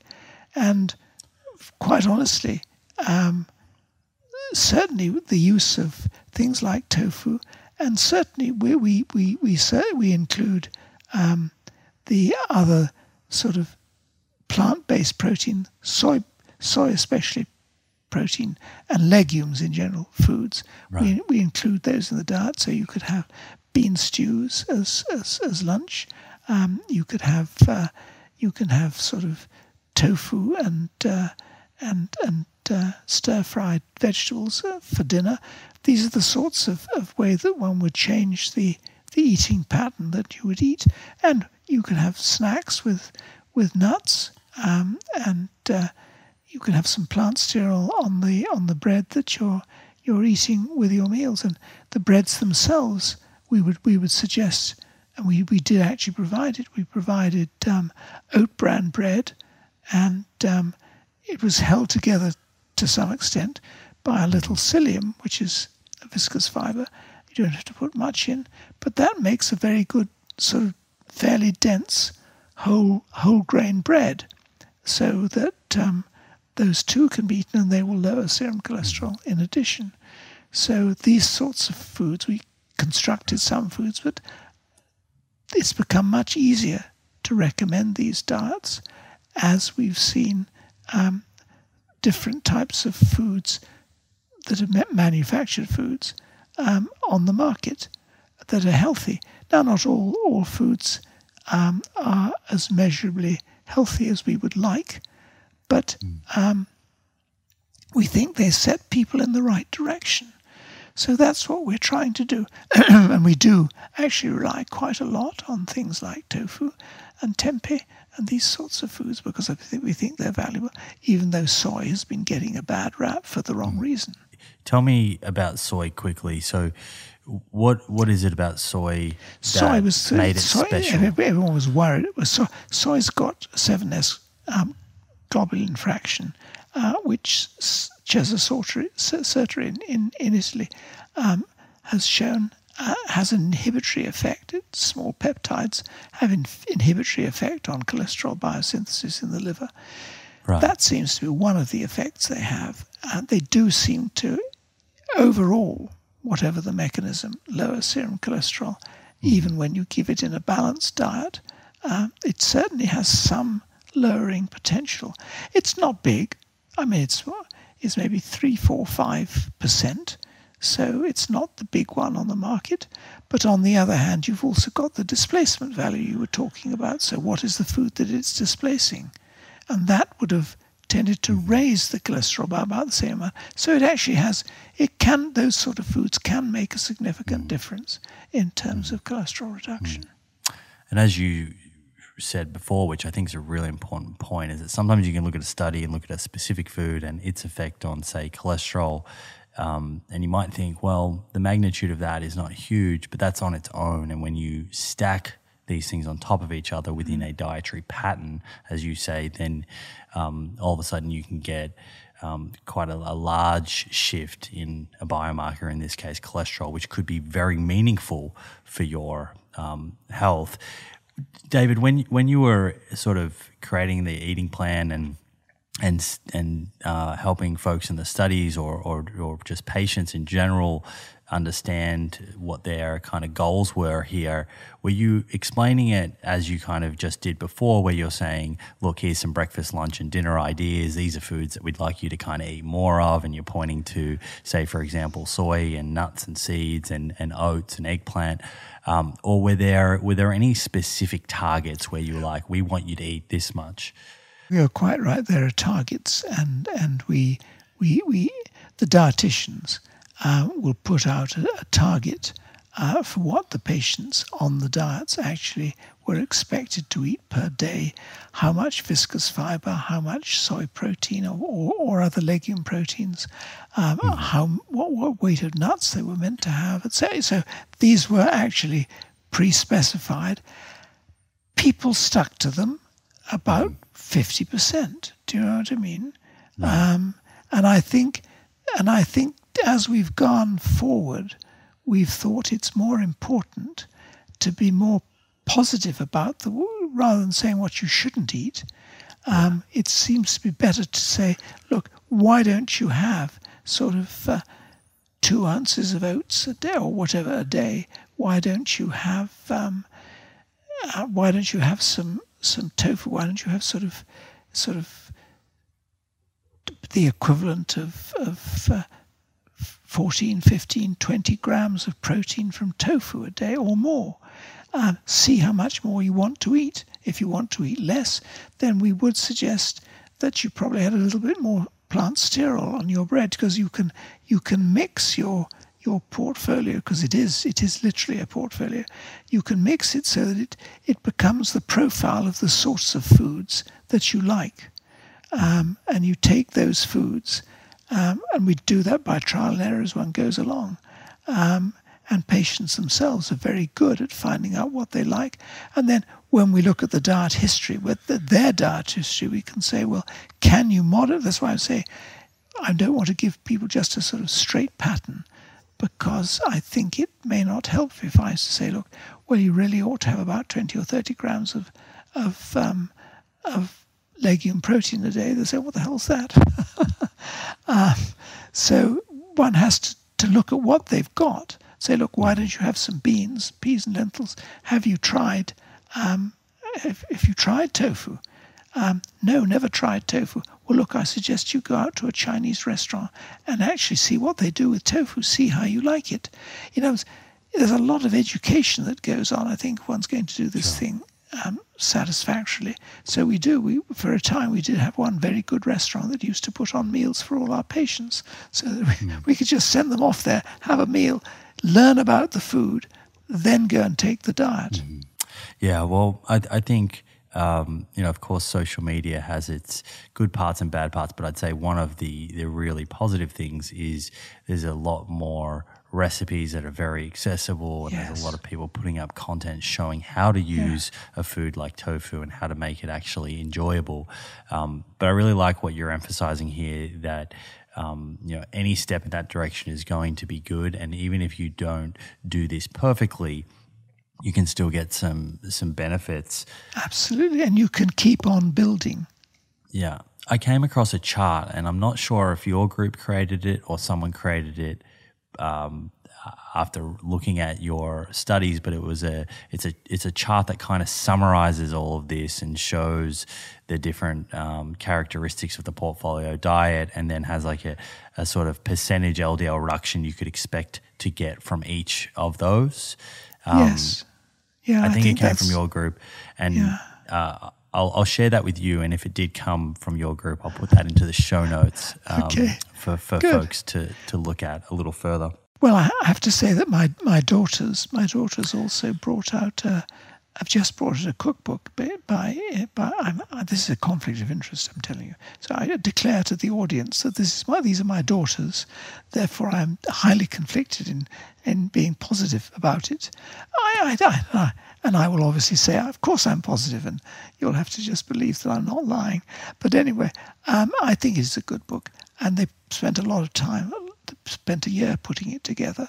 So there is a, a, a dietary portfolio book brought out by Academic Press, interestingly. So Elsevier okay. put it out under yeah. Academic Press, and um, it's uh, it's a it's not a cookbook. It's a sort of dietary book explaining what the portfolio diet is about, um, and uh, giving a lot of recipes, so it might be useful for some people. When it comes to microbiome research, Doctors David and Erica Sonnenburg of Stanford University are considered to be the top of the field, continually publishing research that expands upon our understanding of the relationship between the food we eat and the health of the microorganisms that take up residence in our gut.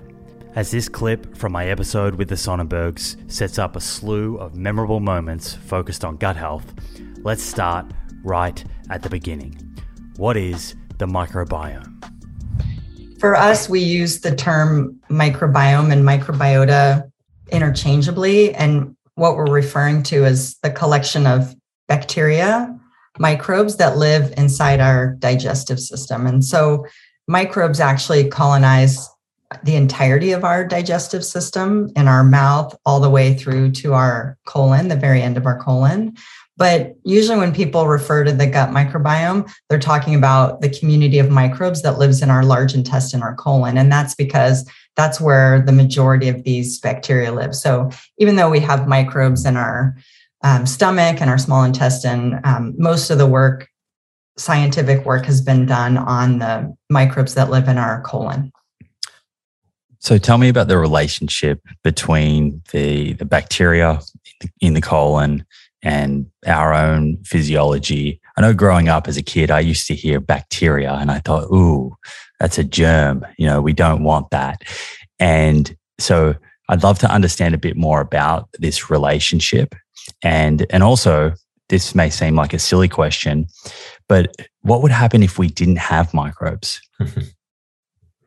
I think, you know, like you, I grew up also thinking about bacteria, germs. I mean, you get sick and you take antibiotics, that's supposed to kill bacteria, right? So we're all sort of grow up thinking that bacteria are bad things. But really, you know, most microbes are in fact uh, either beneficial or benign, don't really do anything. It's a small percentage of microbes that actually cause disease. But of course, they get a lot of attention because of the problems they cause. But really, the, the human body is not just a collection of human cells. We're actually a composite organism. We have our human cells, but we're also host to a huge number of microbial cells as well. And so, this ecosystem between our human cells and our microbial cells is, you know, really an, a fascinating um, field of study to understand how these two parts of our biology, our microbial half and our human half, work together, um, and how these two halves can um, we can a- adjust, you know, how they're functioning so that each side functions better and leads to better health. And just to add to that, you know, I think this question of like what what would it look like to not have a microbiota or to not have any microbes um, it, you know, we have to consume food. Food has to pass through a dig- digestive tract, and um, of course, until recently, it wasn't possible to eat sterilized food. So microbes are everywhere, and so um, just by virtue of the fact that we're consuming you know things in the environment these foods we're going to be consuming bacteria. And so that means the bacteria can um, transit our digestive tract. Ones that are adapted to take up residence there can start to live there. And it would just take an overwhelming immune response so much energy to put into the immune system to try to cleanse this to cleanse our digestive tract and keep it keep it sterile that you know over evolutionary time we've worked on this relationship where we can have microbes there that by and large don't cause disease and help exclude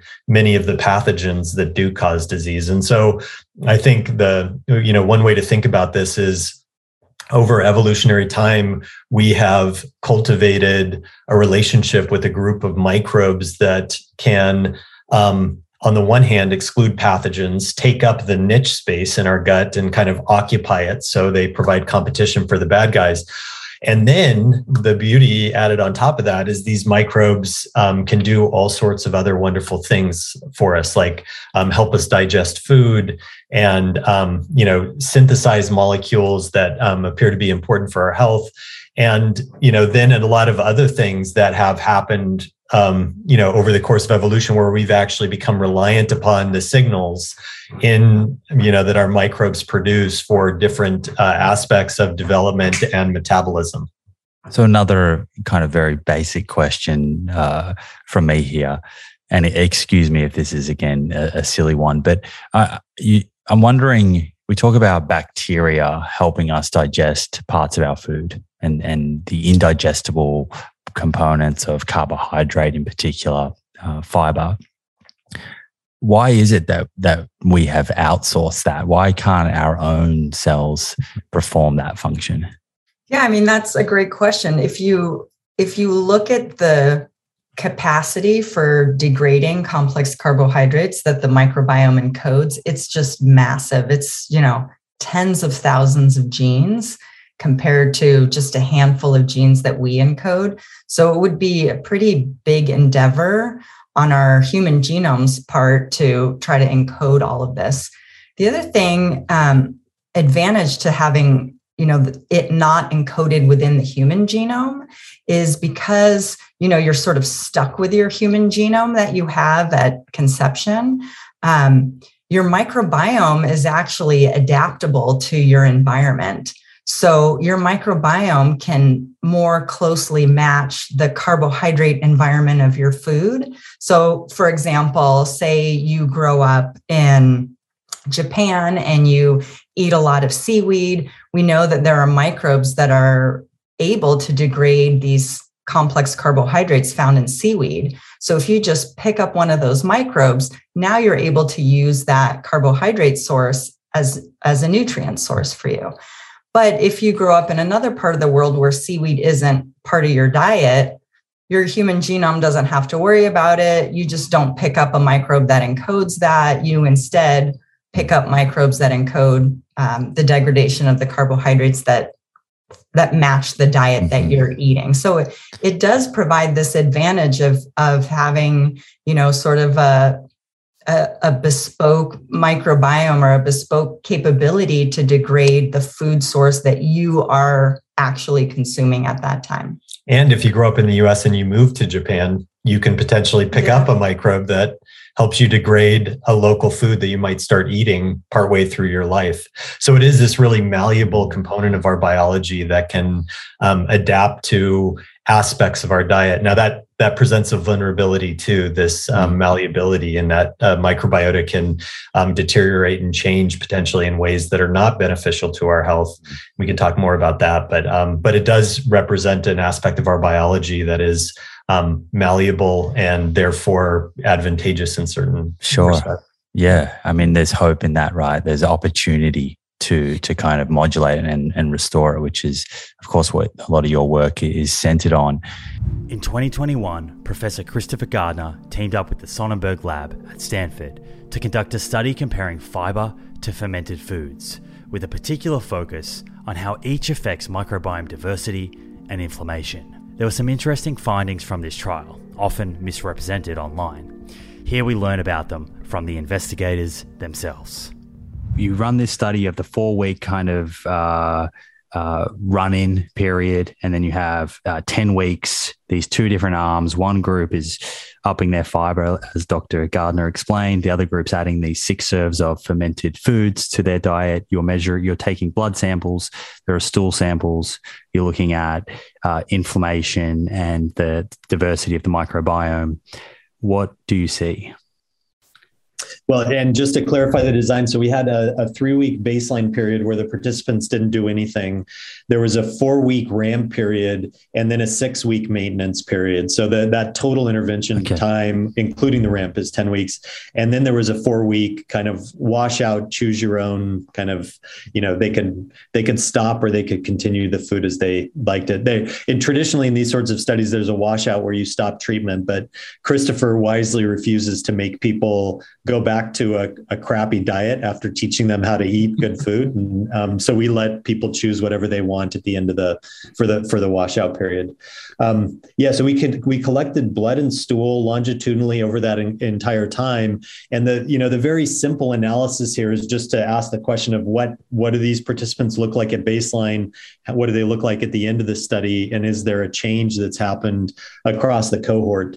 And the um, really big signal that was um, very impressive was uh, the, there were two really for the fermented food group. One was an increase in microbiome diversity. So these people um, somehow increased the number of micro microbial bacterial species in their gut microbiome, and many markers of inflammation decreased over that same time. And in fact, even if we look at intermediate time points, um, so not just the beginning and end, but the intermediate ones as they were progressing, we see a, a gradual increase in diversity over the fermented food intervention and a gradual decrease increase in these inflammatory markers. So it's it's kind of the um, the uh, result that you would hope to see mm. for a healthy dietary intervention in a um, in, you know in a Western cohort. I will say that you know my hypothesis, and I think much of the field to this point would hypothesize based on work that's been done in, in animal models and so forth that that sort of signal would be expected in the high fiber group mm. not the high fermented food group because fiber is you know what mm. we're hmm. missing in our diet in the western diet bringing it back should be able should allow for recruitment of new microbes should allow for a bunch of fermentation end products of these microbes to go in and dampen inflammation. So we saw the signal that we expected. It was just not in the intervention arm that we expected. Mm-hmm. So fact, that was Simon. He he wrote me an email and he said, are you, "Are you sure you got the groups right? Can you go back and tell me? You know, we've been blinded to this this whole time. A and B. Is it really B and A? Because I, I, think mm-hmm. you might have mixed those up when you sent them to me. Justin, would you add to this? I think one of the critical points is that um, in Justin's lab, they did a very thorough job, Simon, of going out and purchasing some of the same products and the same brand names that the participants were choosing because we did make recommendations. And you might expect that the microbes that were in those foods would mm-hmm. appear in your gut. But really, the increase in diversity that we saw was far beyond those specific microbes. Justin, you want to take that? Yeah, and, and just to um, add to that, you know, there were some of the microbes, you know, I think something like 5% of the new species that appeared were from the fermented food. So that confirmed that we didn't, you know, there wasn't any mislabeling mm-hmm. of the arms that occurred. It really confirmed that this was the fermented food group and that many of the species came from from somewhere else. On that point, uh, and my understanding was probiotic supplements, for example, when you take them, those probiotics may have sort of transient effects in the body, but they don't stick necessarily. Uh, and I may be completely wrong there. Um, are you are you sort of saying that some of the bacteria in the fermented foods seem to take up residence within the the microbiome, or is that something that you would need to kind of test over a longer period of time to determine? Yeah, we we'd probably need to test that over a longer period of time. There there was um, a decrease in those species uh, through the washout period, but again, some of these people were still consuming fermented foods. Most of them mm-hmm. were consuming some, and so it's hard to know whether that signal was stable colonization versus additional fermented food microbes that were running through. There is, you know, it's interesting. Probiotics um, come in, you know, different flavors. There, there are some probiotic bacteria that were originated in fermented foods and therefore are, for instance, milk adapted, many of the, you know, lactobacillus species, for instance. There are other probiotics that originated in infant feces, infant stool, many of the bifidobacterial probiotics. And those were used um, decades ago to cure diarrhea in infants that were suffering from diarrhea and they've been used for so long and have such a great safety profile they now are allowable as probiotic supplements even though they're derived from the human gi tract. And there are actually even some lactobacillus that were originally derived from the human gi tract. So the the um, origin of the probiotics matters because in some studies if you take a um, fermented um, uh, a milk fermented food adapted strain, it most likely will not take up residence in your gut because it's not adapted for your gut. Mm-hmm. But in trials that have been done with, for instance, bifidobacteria that are gut adapted, the bifidobacteria will take up permanent residence mm. if there's an open niche, if that strain doesn't already exist in the gut microbiota. So, quite often in these studies, you'll see um, uh, there's a really beautiful study from Jens Walter's group showing that um, about half the people stably engraft the probiotic strain, and half of them don't. Half of them it just washes through and disappears. And so, um, so anyway, some of these probiotic strains can stably engraft. In our study, um, we think that these are probably mostly just transiently appearing and disappearing, but the vast majority of the diversity are gut resident strains, probably not originating from the fermented foods. We don't know exactly where they're coming from. Okay, we might we might come back to that point around uh, probiotics and uh, microbiome testing a little later if we talk about personalized nutrition and some of the the tests that are uh, or the toolkits that are becoming available. Uh, on this fermented food group. Um, what was the average consumption? That sort of six level target. Is that where subjects got to? Was there any difference that you saw perhaps in subjects that consumed less serves on average per day compared to those that consumed more? Or was there any information around particular fermented foods that seem to have a, a sort of unique effect on the microbiome so it was less uh, you know, in terms of dose, the sample size wasn't large enough to see a dose effect. But as as I was trying to explain earlier, what if you really hated kimchi? Does that mean you couldn't be in the study? What if you really wouldn't weren't willing to drink kombucha? And so they could get their six serves a day any way they wanted. And in fact, some people really um, preferred the yogurt, and some people bought these gut shots that they were taking that originally weren't in our list, but that qualified. And when Justin and the group analyzed the data, there were some specifically larger contributions from some of the foods. So, Justin, take that back. Yeah, that's right. So, you know, it, it was, um, uh, you know, the by design, this study was meant to not test individual fermented foods. It was just to get people eating diverse mixture of fermented foods.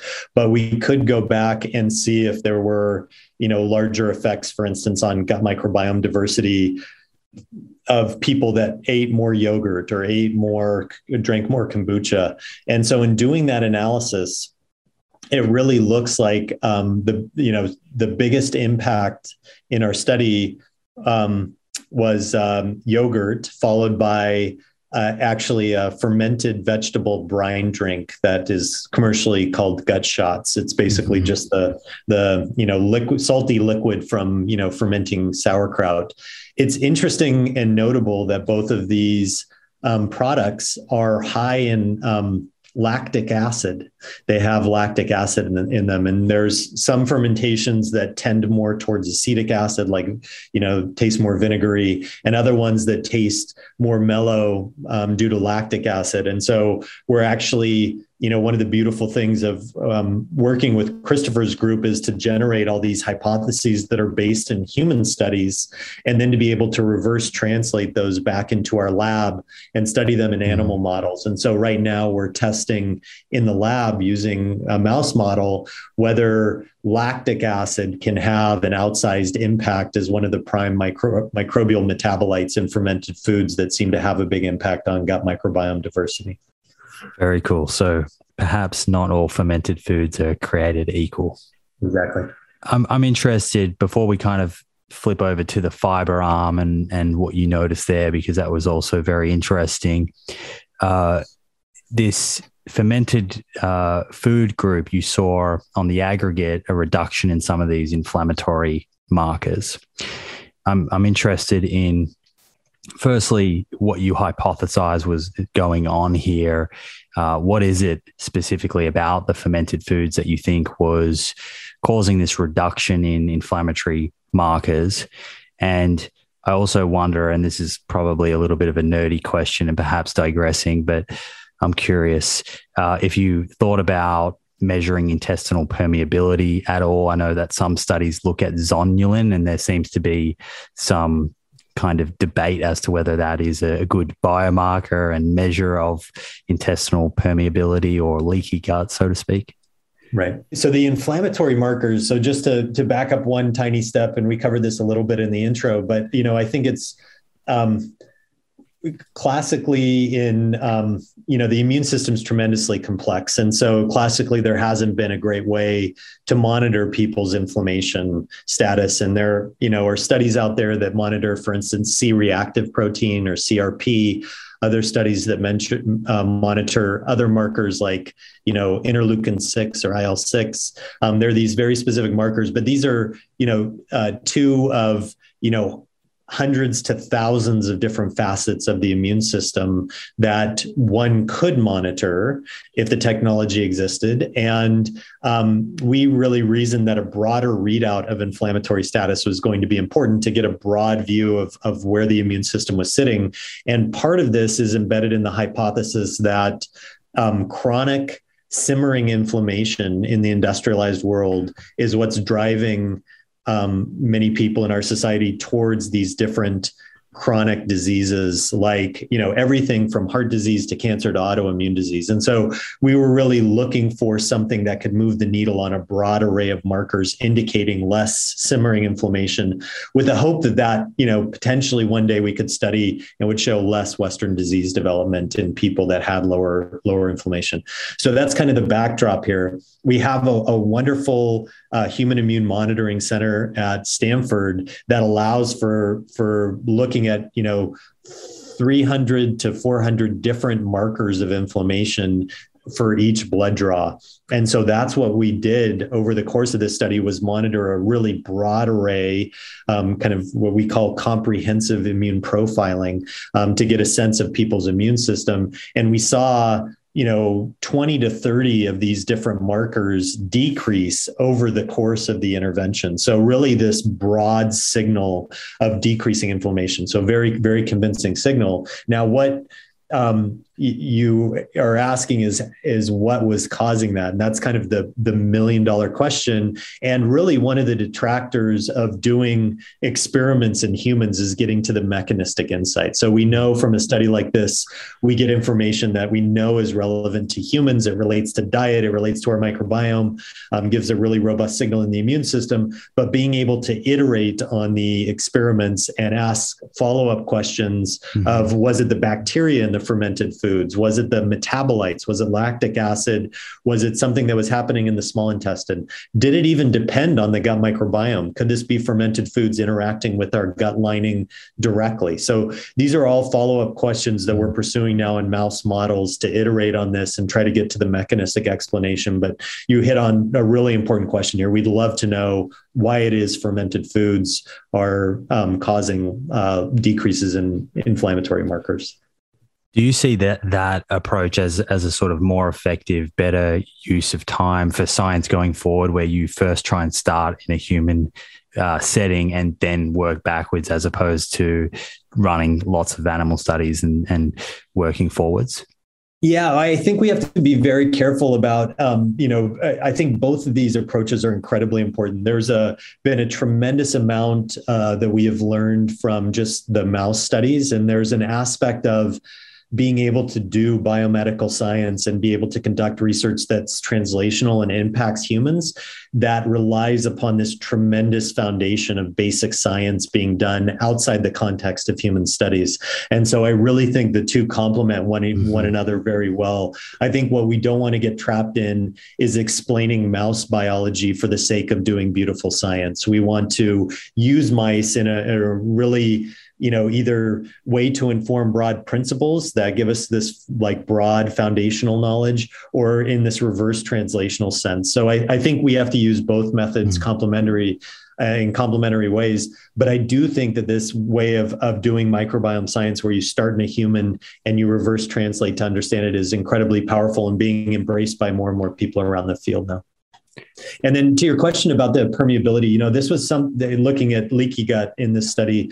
This was something that we um, considered and talked about, and the you know the methodology for this is. Um, it's evolving rapidly right now in the field. You mentioned zonulin. There are other ways of looking at um, different sugar markers that are not metabolizable but can be absorbed um, either through natural transport processes or through a leaky barrier. And looking at ratios of sugars um, can can be a, a, marker of leaky gut.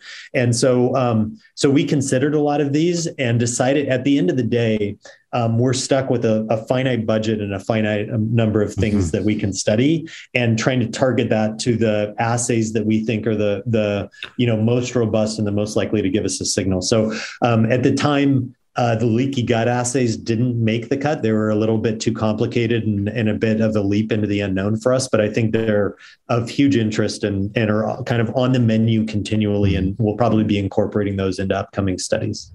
Some of the most informative lectures I've had the privilege of listening to have been delivered by Dr. Erica Sonnenburg on the microbiome. So let's bring her back here to chat about encouraging better microbial diversity through the food we eat. So let's let's talk about let's talk about food and and and restoring microbe diversity. When it it comes to our diet, if we want to encourage this very rich, diverse ecosystem, of trillions of bacteria in a beautiful balance that are rewarding us. They're keeping, helping keep that mucosal layer nice and, and thick. Our intestinal cells are happy. They have an energy source. Inflammation's down. What are we doing from a, a dietary point of view? Yeah, I mean that's a great question and something that our lab is is actively studying.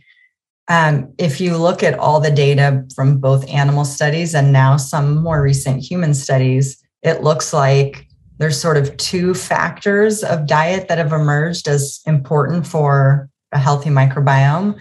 One we've talked a lot about, which is dietary fiber. So these complex carbohydrates we know is what these gut microbes rely on for their energy source.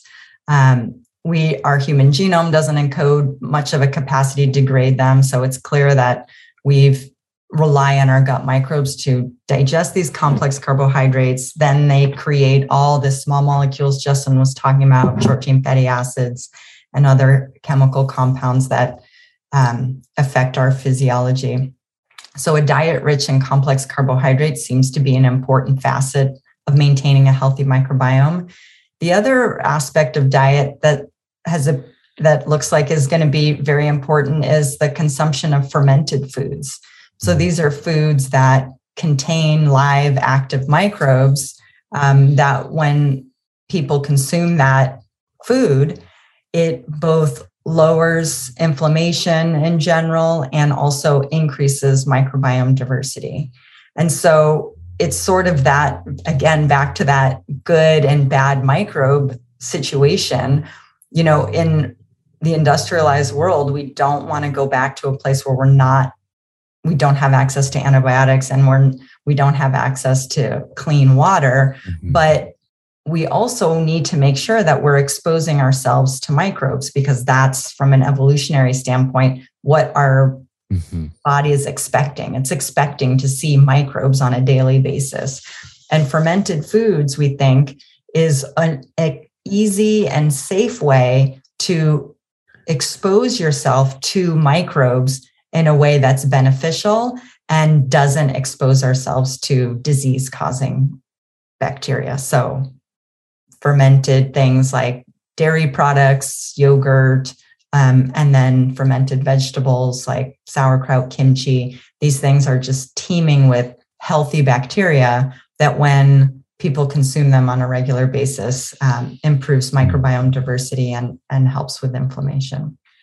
And and we can also talk about like what what is good to not have in the diet that may be beneficial for the gut microbiome. I think the you know Western diet it turns out is um, probably a model of what not to be eating when it comes to trying to foster a healthy microbiome. There's, um, you know, high sugar is probably some, you know, or high glycemic foods, you know, simple starches and things like that are probably um, problematic in multiple respects. One is providing a really rich um, kind of bacterial media environment in the small intestine. And we know that SIBO, small intestinal bacterial overgrowth, and other small bowel disorders are becoming um, more prevalent in um, industrialized countries.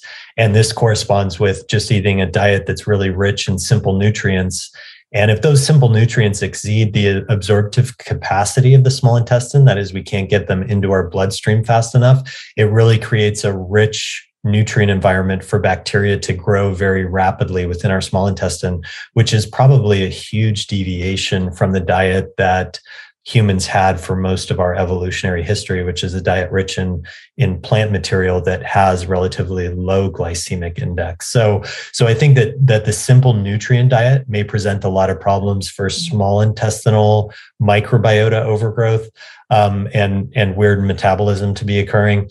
I also think there's just you know a lot of emerging data associated with emulsifiers, these chemicals in processed foods that increase uh, shelf stability um, that appear these appear to be problematic from the standpoint of uh, disrupting the mucus barrier. Artificial sweeteners appear to be um, problematic from the standpoint of misregulating the microbiota in various ways, and that can lead to metabolic syndrome, for instance, in animal models. So um, there's a lot of things that um, we're missing in our diet that mm-hmm. are beneficial for the gut microbiota and then a lot of things that are now included in the, the western diet that are probably problematic for um, gut biology and the microbiota. In most settings it's a difficult task for medical doctors to educate patients about diet. 10 to 15 minute consultations with perhaps just a few minutes to touch on nutrition. This means doctors need to be super clear and specific with their communication in order to be effective I wondered what Dr. Tim Spector, medical doctor, epidemiologist, and science writer, would say to a patient when short for time.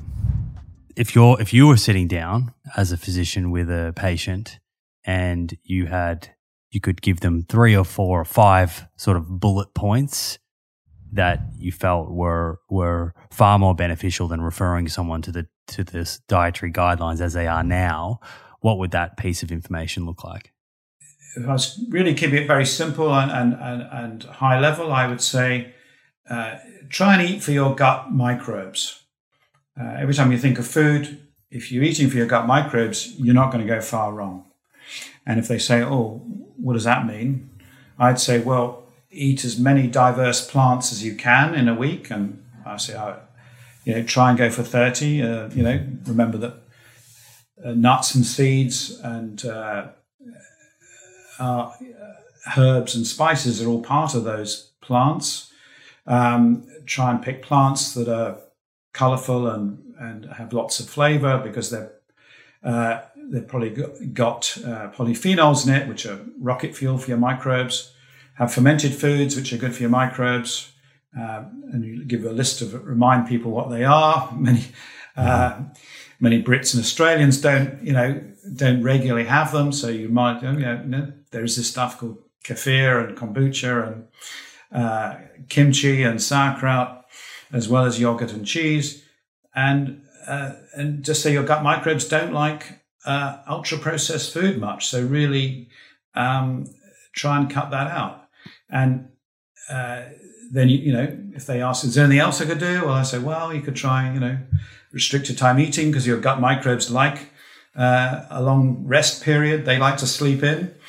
Uh, give them a long time. So I think if if every doctor told their patient that, um, I think uh, it would help uh, a lot more people than the, reciting mm-hmm. these uh, sort of biblical uh, diet guidelines. We know muscle is important for being physically able, moving our body up and down stairs, getting up off the floor, getting in and out of the car, etc. But muscle is also important for our metabolic health. And by that, I mean our ability to manage blood glucose and blood lipids, getting nutrients to where they need to go, and preventing storage of fat where it shouldn't be, around our organs. To walk us through this, here's Dr. Don Layman.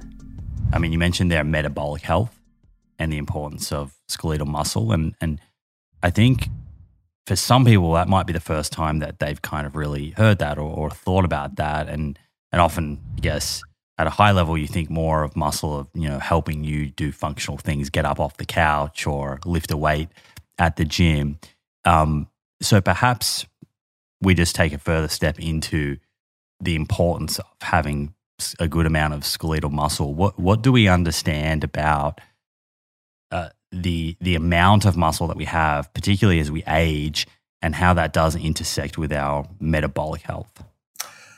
Yeah, so muscle makes up, you know, depending on your body composition, or you know, fifty percent of your body, fifty percent of your protein. Um, and as we age, as we get beyond 40, uh, the efficiency of how the body maintains it tends to start downward. Uh, muscle is a major source of glucose metabolism, it's a major source of fat, fatty acid metabolism. And if you have problems with blood sugar, with blood lipids, chances are your muscles aren't healthy. So we, mm-hmm. you know, we talk about them from dietary standpoint or heart standpoint or all kinds of things at fat body fat, adipose standpoint. But the reality is, muscle is really where it all begins. And, and unless you're super physically active, that is on a downward trend as we get older. So, mm-hmm. you know, mm-hmm. how do you manage that? You know, what can we do about it? Those are all topics I think are really interesting. And I think we can do things to make it better. When we say, you know, a good amount of muscle, and if you were to kind of think about as as we age, you know, often you hear people saying, you know, do resistance training. It's important to to maintain a, a good amount of muscle. Um, and I'm I'm kind of assuming that there's a bit of a spectrum when where you go from sort of under muscled, where maybe you are putting yourself at risk of some of these um, metabolic negative metabolic um, consequences, to having sufficient muscle is that something that we've been able to quantify within the research? You know, what is a good amount of muscle? If someone's listening and thinking, yeah. well, I'd love to to to know if we know that firstly, and then if I can test it. Yeah, you know, I don't think there is any really good number. We typically think of it from the other direction. We think about what's an unhealthy amount of fat. well, you know, we think that, well, if you've got more than 30% body fat, then you're likely going to be at health risk. So, you know, that means the rest of it's lean body mass. You know, mm-hmm. what percentage of that is muscle? Um, you know, I, I, I don't have a real number to give you on something like that. I think that um, you really look, you know, and again, somebody who's six foot six is going to have a different level of muscle than somebody who's five foot, uh, mm-hmm. and they both can be perfectly healthy. So, uh, you know, the issue is, you know, how functional is it? You know, what are you doing? Are you physically moving? Are you physically active? Is it metabolically healthy? And you can be, you know, both the activity and the nutrition are are hand in hand in terms of how healthy it is. So I don't think the amount is the key. Mm-hmm. Uh, for for any individual, for you or me, we could simply say, well, for me, X amount of muscle is probably a good healthy level, but that's probably quite different than what it would be for you. Is this where strength comes in? Is is strength a kind of better proxy for for sort of determining our you know risk of say, uh, frailty or, or even total mortality. I often see grip strength used in the in the literature quite a bit. Um, certainly, certainly mobility I, in the aging literature, which um, functional aging is not exactly my specialty, but hmm. you know, walking, you know, gait speed and ability to get up out of a chair. And some of those are very much predictors of health and mortality. So strength is certainly part of it. Um, I also think a lot about the metabolic aspect, which um, someone can be fairly metabolically healthy and not necessarily be super strong. You know, I mm-hmm. I don't I don't personally think that uh, resistance exercise is the key to metabolic health. You know, sort of the the sort of the flip side of your question. So, mm-hmm. I personally think people need to practice some level of both resistance, you know, HIIT type of exercise, some level of resistance, and some level of aerobic, because they're not the same outcomes. And and when you mention metabolic health, um, translate that for someone listening. Like, what, what, in terms of actually measuring something, um, are you talking like HbA1c or fasting blood glucose? What are, what are we talking about when we mean metabolic health? Yeah, so um, I focus a lot on protein turnover. So uh, having good rates of protein synthesis, responding correctly, I, I think that's important. Um, I think blood glucose, blood lipids are also important. Your mitochondrial health determines your ability to oxidize blood lipids. Mm-hmm. Um, so, I, you know, those are the kinds of things I think about with metabolic health. Mm-hmm. Um, do you have the right level of branched chain amino acids? Are you metabolizing your lipids? Are your triglycerides in your blood at the right level? Uh, all of those things are part of that package. So would you would you say the goal here, from from your view, the goal here is to have uh, a sufficient amount of muscle, whatever that is for the for the individual, to act as a, a good way to kind of dispose of blood glucose, to metabolize glucose, um, and at the same time, healthy functioning mitochondria and trying to avoid that that sort of visceral fat buildup around around the organs. Is that a kind of decent summary of of metabolic health? Yeah, I you know again the amount it's about activity. Um, mm. The the larger your muscles are, you know, if I started lifting more weights, um, I would convert muscles toward white muscle type. I would have less mitochondria per unit of muscle. Uh, mm-hmm. So that doesn't necessarily make it better for metabolizing glucose. Um, I approach it quite differently. Uh, I I think about you know what's my calorie need, what's my carbohydrate threshold. So there's a minimum need of carbohydrates of around 130 grams per day. We could debate that number. But then I think about you can add about 60 grams per hour of intense exercise. The question is, how do you balance all of those things? Uh, and that, you know, that relates to your muscle mitochondria. So, are you doing aerobic activity? Uh, the strength aspect sort of lets, you know, are you strong enough to do those activities uh, functionally? But the size of the muscle doesn't necessarily lead to metabolic health. Mm-hmm. Um, if you want to think about animal research a little bit, the uh, there's there's classic things in like the swine industry uh, where if you over muscle an animal, it becomes metabolically incredibly unhealthy. Mm-hmm. Uh, they're very prone to lactate toxicity and things like that. So, big muscles isn't the answer. Healthy muscles is more of a mitochondrial and functional mobility as opposed to just big. You might have heard of growth hormone and IGF 1, hormones our body manufactures that regulate growth of cells via pathways like mTOR. Such terms typically come up when we're talking about aging. What are these hormones and pathways? And if we are wanting to slow down aging and our risk of disease, what should we consider? author of Longevity Diet and creator of the Fasting Mimicking Diet, Dr. Valter Longo, joins us to talk about this. If someone's hearing this for the first time, these keywords of mTOR and, and IGF-1, and let's say you meet someone at a dinner party, Valter, and they say, Dr. Longo, you're speaking another language. Um, slow down. What what do these abbreviations actually mean? And and for the the sort of layperson out there, you know, where are these pathways found in the body and why are they important? What is their purpose? Yeah, so IGF 1 refers to insulin like growth factor 1.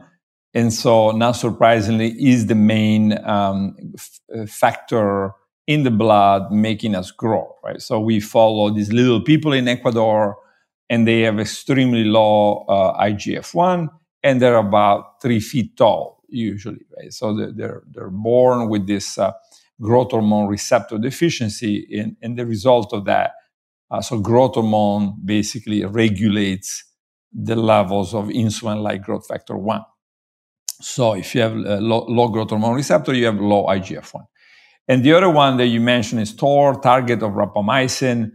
And so this is a, um, a X downstream, but also somewhat parallel to IGF-1. Um, and so TOR is also at the center of growth. And, and this is how we um, identified the TOR a cis pathway over 20 years ago. Its role in aging because we saw that uh, when we mutated very simple organisms, the ones that lived the longest were dwarf it was they became much smaller, but they, they we could make it live you know three five fold longer than the regular ones, and so and that was a mutation in the TOR kinase pathway, meaning we inactivated TOR kinase, and all of a sudden these little uh, microorganisms they could live a lot longer. So yeah, that's a target of rapamycin. Rapamycin then, not surprisingly, is a drug that uh, ended up being demonstrated to extend the lifespan of mice uh, and in a way that uh, I think most people will say is more is superior than anything else we've seen um, in history, right? So um, seems like blocking rapamycin, especially if you start in middle age, uh, works better than anything we've, we've ever seen. Um, yeah, so that that those are TOR and IGF one. Mm-hmm. And um, and so we and many many other. In fact, I, almost ten years ago I organized a conference uh, where we brought all the top geneticists and experts in in the biology of aging from all over the world, and we asked the question: What is the best target for to extend human lifespan, health span? And the consensus was that the growth hormone IGF one uh, was the very top. It's the one that got most votes. It didn't didn't get everybody's vote, but certainly got most votes. And uh, in, in, that paper, we wrote a paper about that. And then in the paper, we actually put the votes. You know, we, we, we wrote down who was present. All the present were authors of the paper. Mm-hmm. And, um, and then, yeah, so then I think that, the, yeah, the, not the consensus, but certainly the most votes go to growth hormone receptor mm-hmm. IGF-1. Are these pathways in all tissues of the body, or are they only found in in certain cells like muscle cells, or will you find sort of mTOR and these kind of growth pathways throughout all tissues? TOR is uh, um, everywhere, and um, and so is uh, uh I would say the IGF one is in the great majority of cells.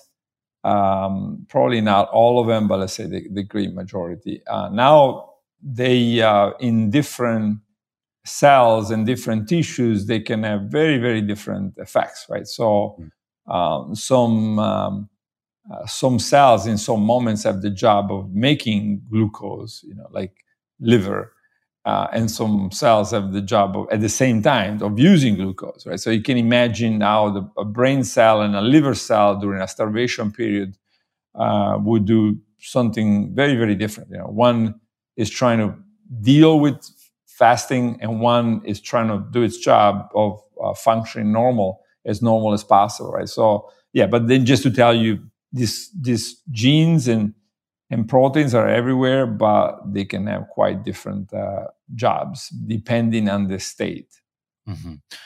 and i mean I, I feel like there's a some kind of general fear out there around these pathways. But from from my understanding and and reading your work and others is that these are very very important and they're critical. But are we talking about sort of when they become hyperactive, uh, overactive, that we see deleterious effects in, in physiology? Yes, I think a good example is insulin, right? So if you think about 50 years ago and you think of insulin and uh, you think of insulin as a very, very positive uh, um, hormone, and then um, but then it took a while right to realize that uh, if you have too much insulin all the time then you become insulin resistant and um, and then um, you have diabetes right so it's the same or similar with these growth factors that um, they um, um, you have to have the right amount and and there is probably um, you know, at some point in some tissues, you might develop resistance to these growth factors, uh, but you also might develop hyperactivity of these factors, uh, leading to all kinds of problems. And so, um, in cancer, certainly lots of epidemiological studies and our own studies and, and mouse studies, and uh, so there's um, a lot of different type of studies, including the genetics one suggesting there is a, a, a tight link between the levels of IGF-1 and, and, cancer, but also the levels of IGF-1 and lots of other problems. Um, so, meaning that if you have a lot of it all the time, um, you're probably not going to do very well. And not surprisingly, people that have acromegaly, so they're born with very high levels of IGF-1, they have a short lifespan um, and they die fairly early from all kinds of problems. As we get older, it gets more difficult to preserve muscle mass. Sometimes this leads people to make the claim that we should just dial up our protein to super high levels when we get older and problem fixed. Easy peasy. But is sarcopenia and loss of muscle primarily a protein problem? What else do we need to consider here? Dr. Stuart Phillips and Dr. Christopher Gardner provide greatly needed context to this topic if we are thinking about the preservation of, of skeletal muscle as someone ages, so you said earlier that as people uh, age, their protein intake is dropping off. Now, I'm also going to go out on a limb here and say that they're becoming more sedentary. And as I understand it, when it comes to the stimulus for preservation of muscle tissue, resistance training is is a much greater stimulus than protein intake. So my question to you is is the problem a lack of protein or is it a lack of resistance training and stimulus? You know i, I learned in my undergraduate career or undergraduate degree i should say um, that you know when it comes to physiology structure reflects function. So, how much of this problem is caused by a lack of protein as people age versus a lack of exercise? Yeah, great question. Clearly, you've been reading my Twitter feed. Uh, so, yeah, I, I, would never argue. Uh, exercise or activity trumps, you know, in my opinion, uh, diet, with particularly with respect to body composition and protein. Like, hands down, uh, we don't have the money or resources to do the type of studies where we control diet strictly enough to look at the effect of protein on body composition. But from an observational standpoint, older people who consume more protein uh, hang on to more muscle. Uh, they don't progress towards frailty. They fall less. Um, and, you know, much again to uh, a number of people's chagrins, they don't live shorter lives. and so, you know, as laudable goals for an aging person, I look to you know some of the issues around you know falls, which are you know key, key uh, watershed moments, and say, well, I don't know. Uh, it seems that there's an association with greater protein that may reflect greater physical activity, and if that's the case, then you're preaching to the converted. You, you wouldn't get me off this show without me saying that you know uh, exercise or activity is king and diet is queen. So, and if that means a hierarchy, then I, I, I guess I would, I would be supporting that notion. Mm-hmm. But are you saying as well, just to just to be clear, in in elderly populations where protein intake has been assessed, are these populations consuming under that 1.2 gram per kilogram sort of target that you mentioned? Some are, it, it, depends. I mean, like the the frailer and the more sedentary uh, individuals, yeah, they they get you can get them below the RDA. Some of them are close to the EAR. Mm-hmm. Interestingly enough, you put an older person in hospital for a knee replacement or a hip replacement, and do trace studies on what they're fed in hospital or what the time they spend in hospital if they're there. um, they consume about 0.6 grams per kilo per day. Mm-hmm. Uh, so, you know, there are situations where it's it's clear that people aren't meeting their protein needs. But I, am not saying on a population level, and, and this is where the nuance is sort of lost, is that there's rife protein deficiency. Mm. There's not. There's there's rife overeating of, as you mentioned, hyperpalatable foods for sure. And to bring in another perspective here, right? So as you're aging, there's loneliness, depression, issues with dentition, bad gums, bad teeth. People just aren't eating enough, right? Is it really that they're not getting enough protein or they're not getting enough calories, they're not enjoying their food enough? So to help some of these folks, it's not just that we would have to get them more protein. It's that mm. we would have to improve their mood, their social lives, look at their teeth, etc. So I, I, think it it gets even more complex. If if we were Stu to have the money to do those kinds of intervention studies, and we don't, but it would be nice. So if anybody's listening that wants to give us those those funds, we're open. Uh, it, there would be a number of angles to address, and protein would absolutely be one of them, but it would be one of several. No, no I, I, I absolutely agree. Yeah. I mean, aging is a complex problem and it's not solved by one thing or another. And, and you know, that's the, that's the traditional grant getting reductionist type approach that's probably been oversubscribed to without trying to bring together groups of individuals to talk about complex issues like cardiovascular disease, cancer, aging, um, you know, from multiple perspectives rather than siloed ways of looking at it. I, I, wouldn't disagree. Thank you for joining me for this episode and your interest in science based conversation. I hope you enjoyed it and found the information covered interesting and instructive. If you did and you'd like to show your support for the show, please subscribe to our YouTube channel where you can stay up to date with new episodes and watch them in video format. Please also consider subscribing to the show on the Spotify and or Apple Podcast app, wherever you enjoy listening to podcasts. You can also leave a comment on the YouTube videos or a review on Apple or Spotify. Again, a great way to support the show and make our content more discoverable for others to enjoy and learn from. If you have any comments about the episodes, suggestions for future episodes, including guests you'd like to see on the show, please leave those in the comments section on YouTube. I myself and my team will take notes of these comments when planning for future episodes. Finally, the best way to support the show and receive discounts on products we love is by checking out our sponsors at theproof.com forward slash friends. That's theproof.com forward slash friends. Enjoy your week, stay well, and I look forward to catching you in the next episode.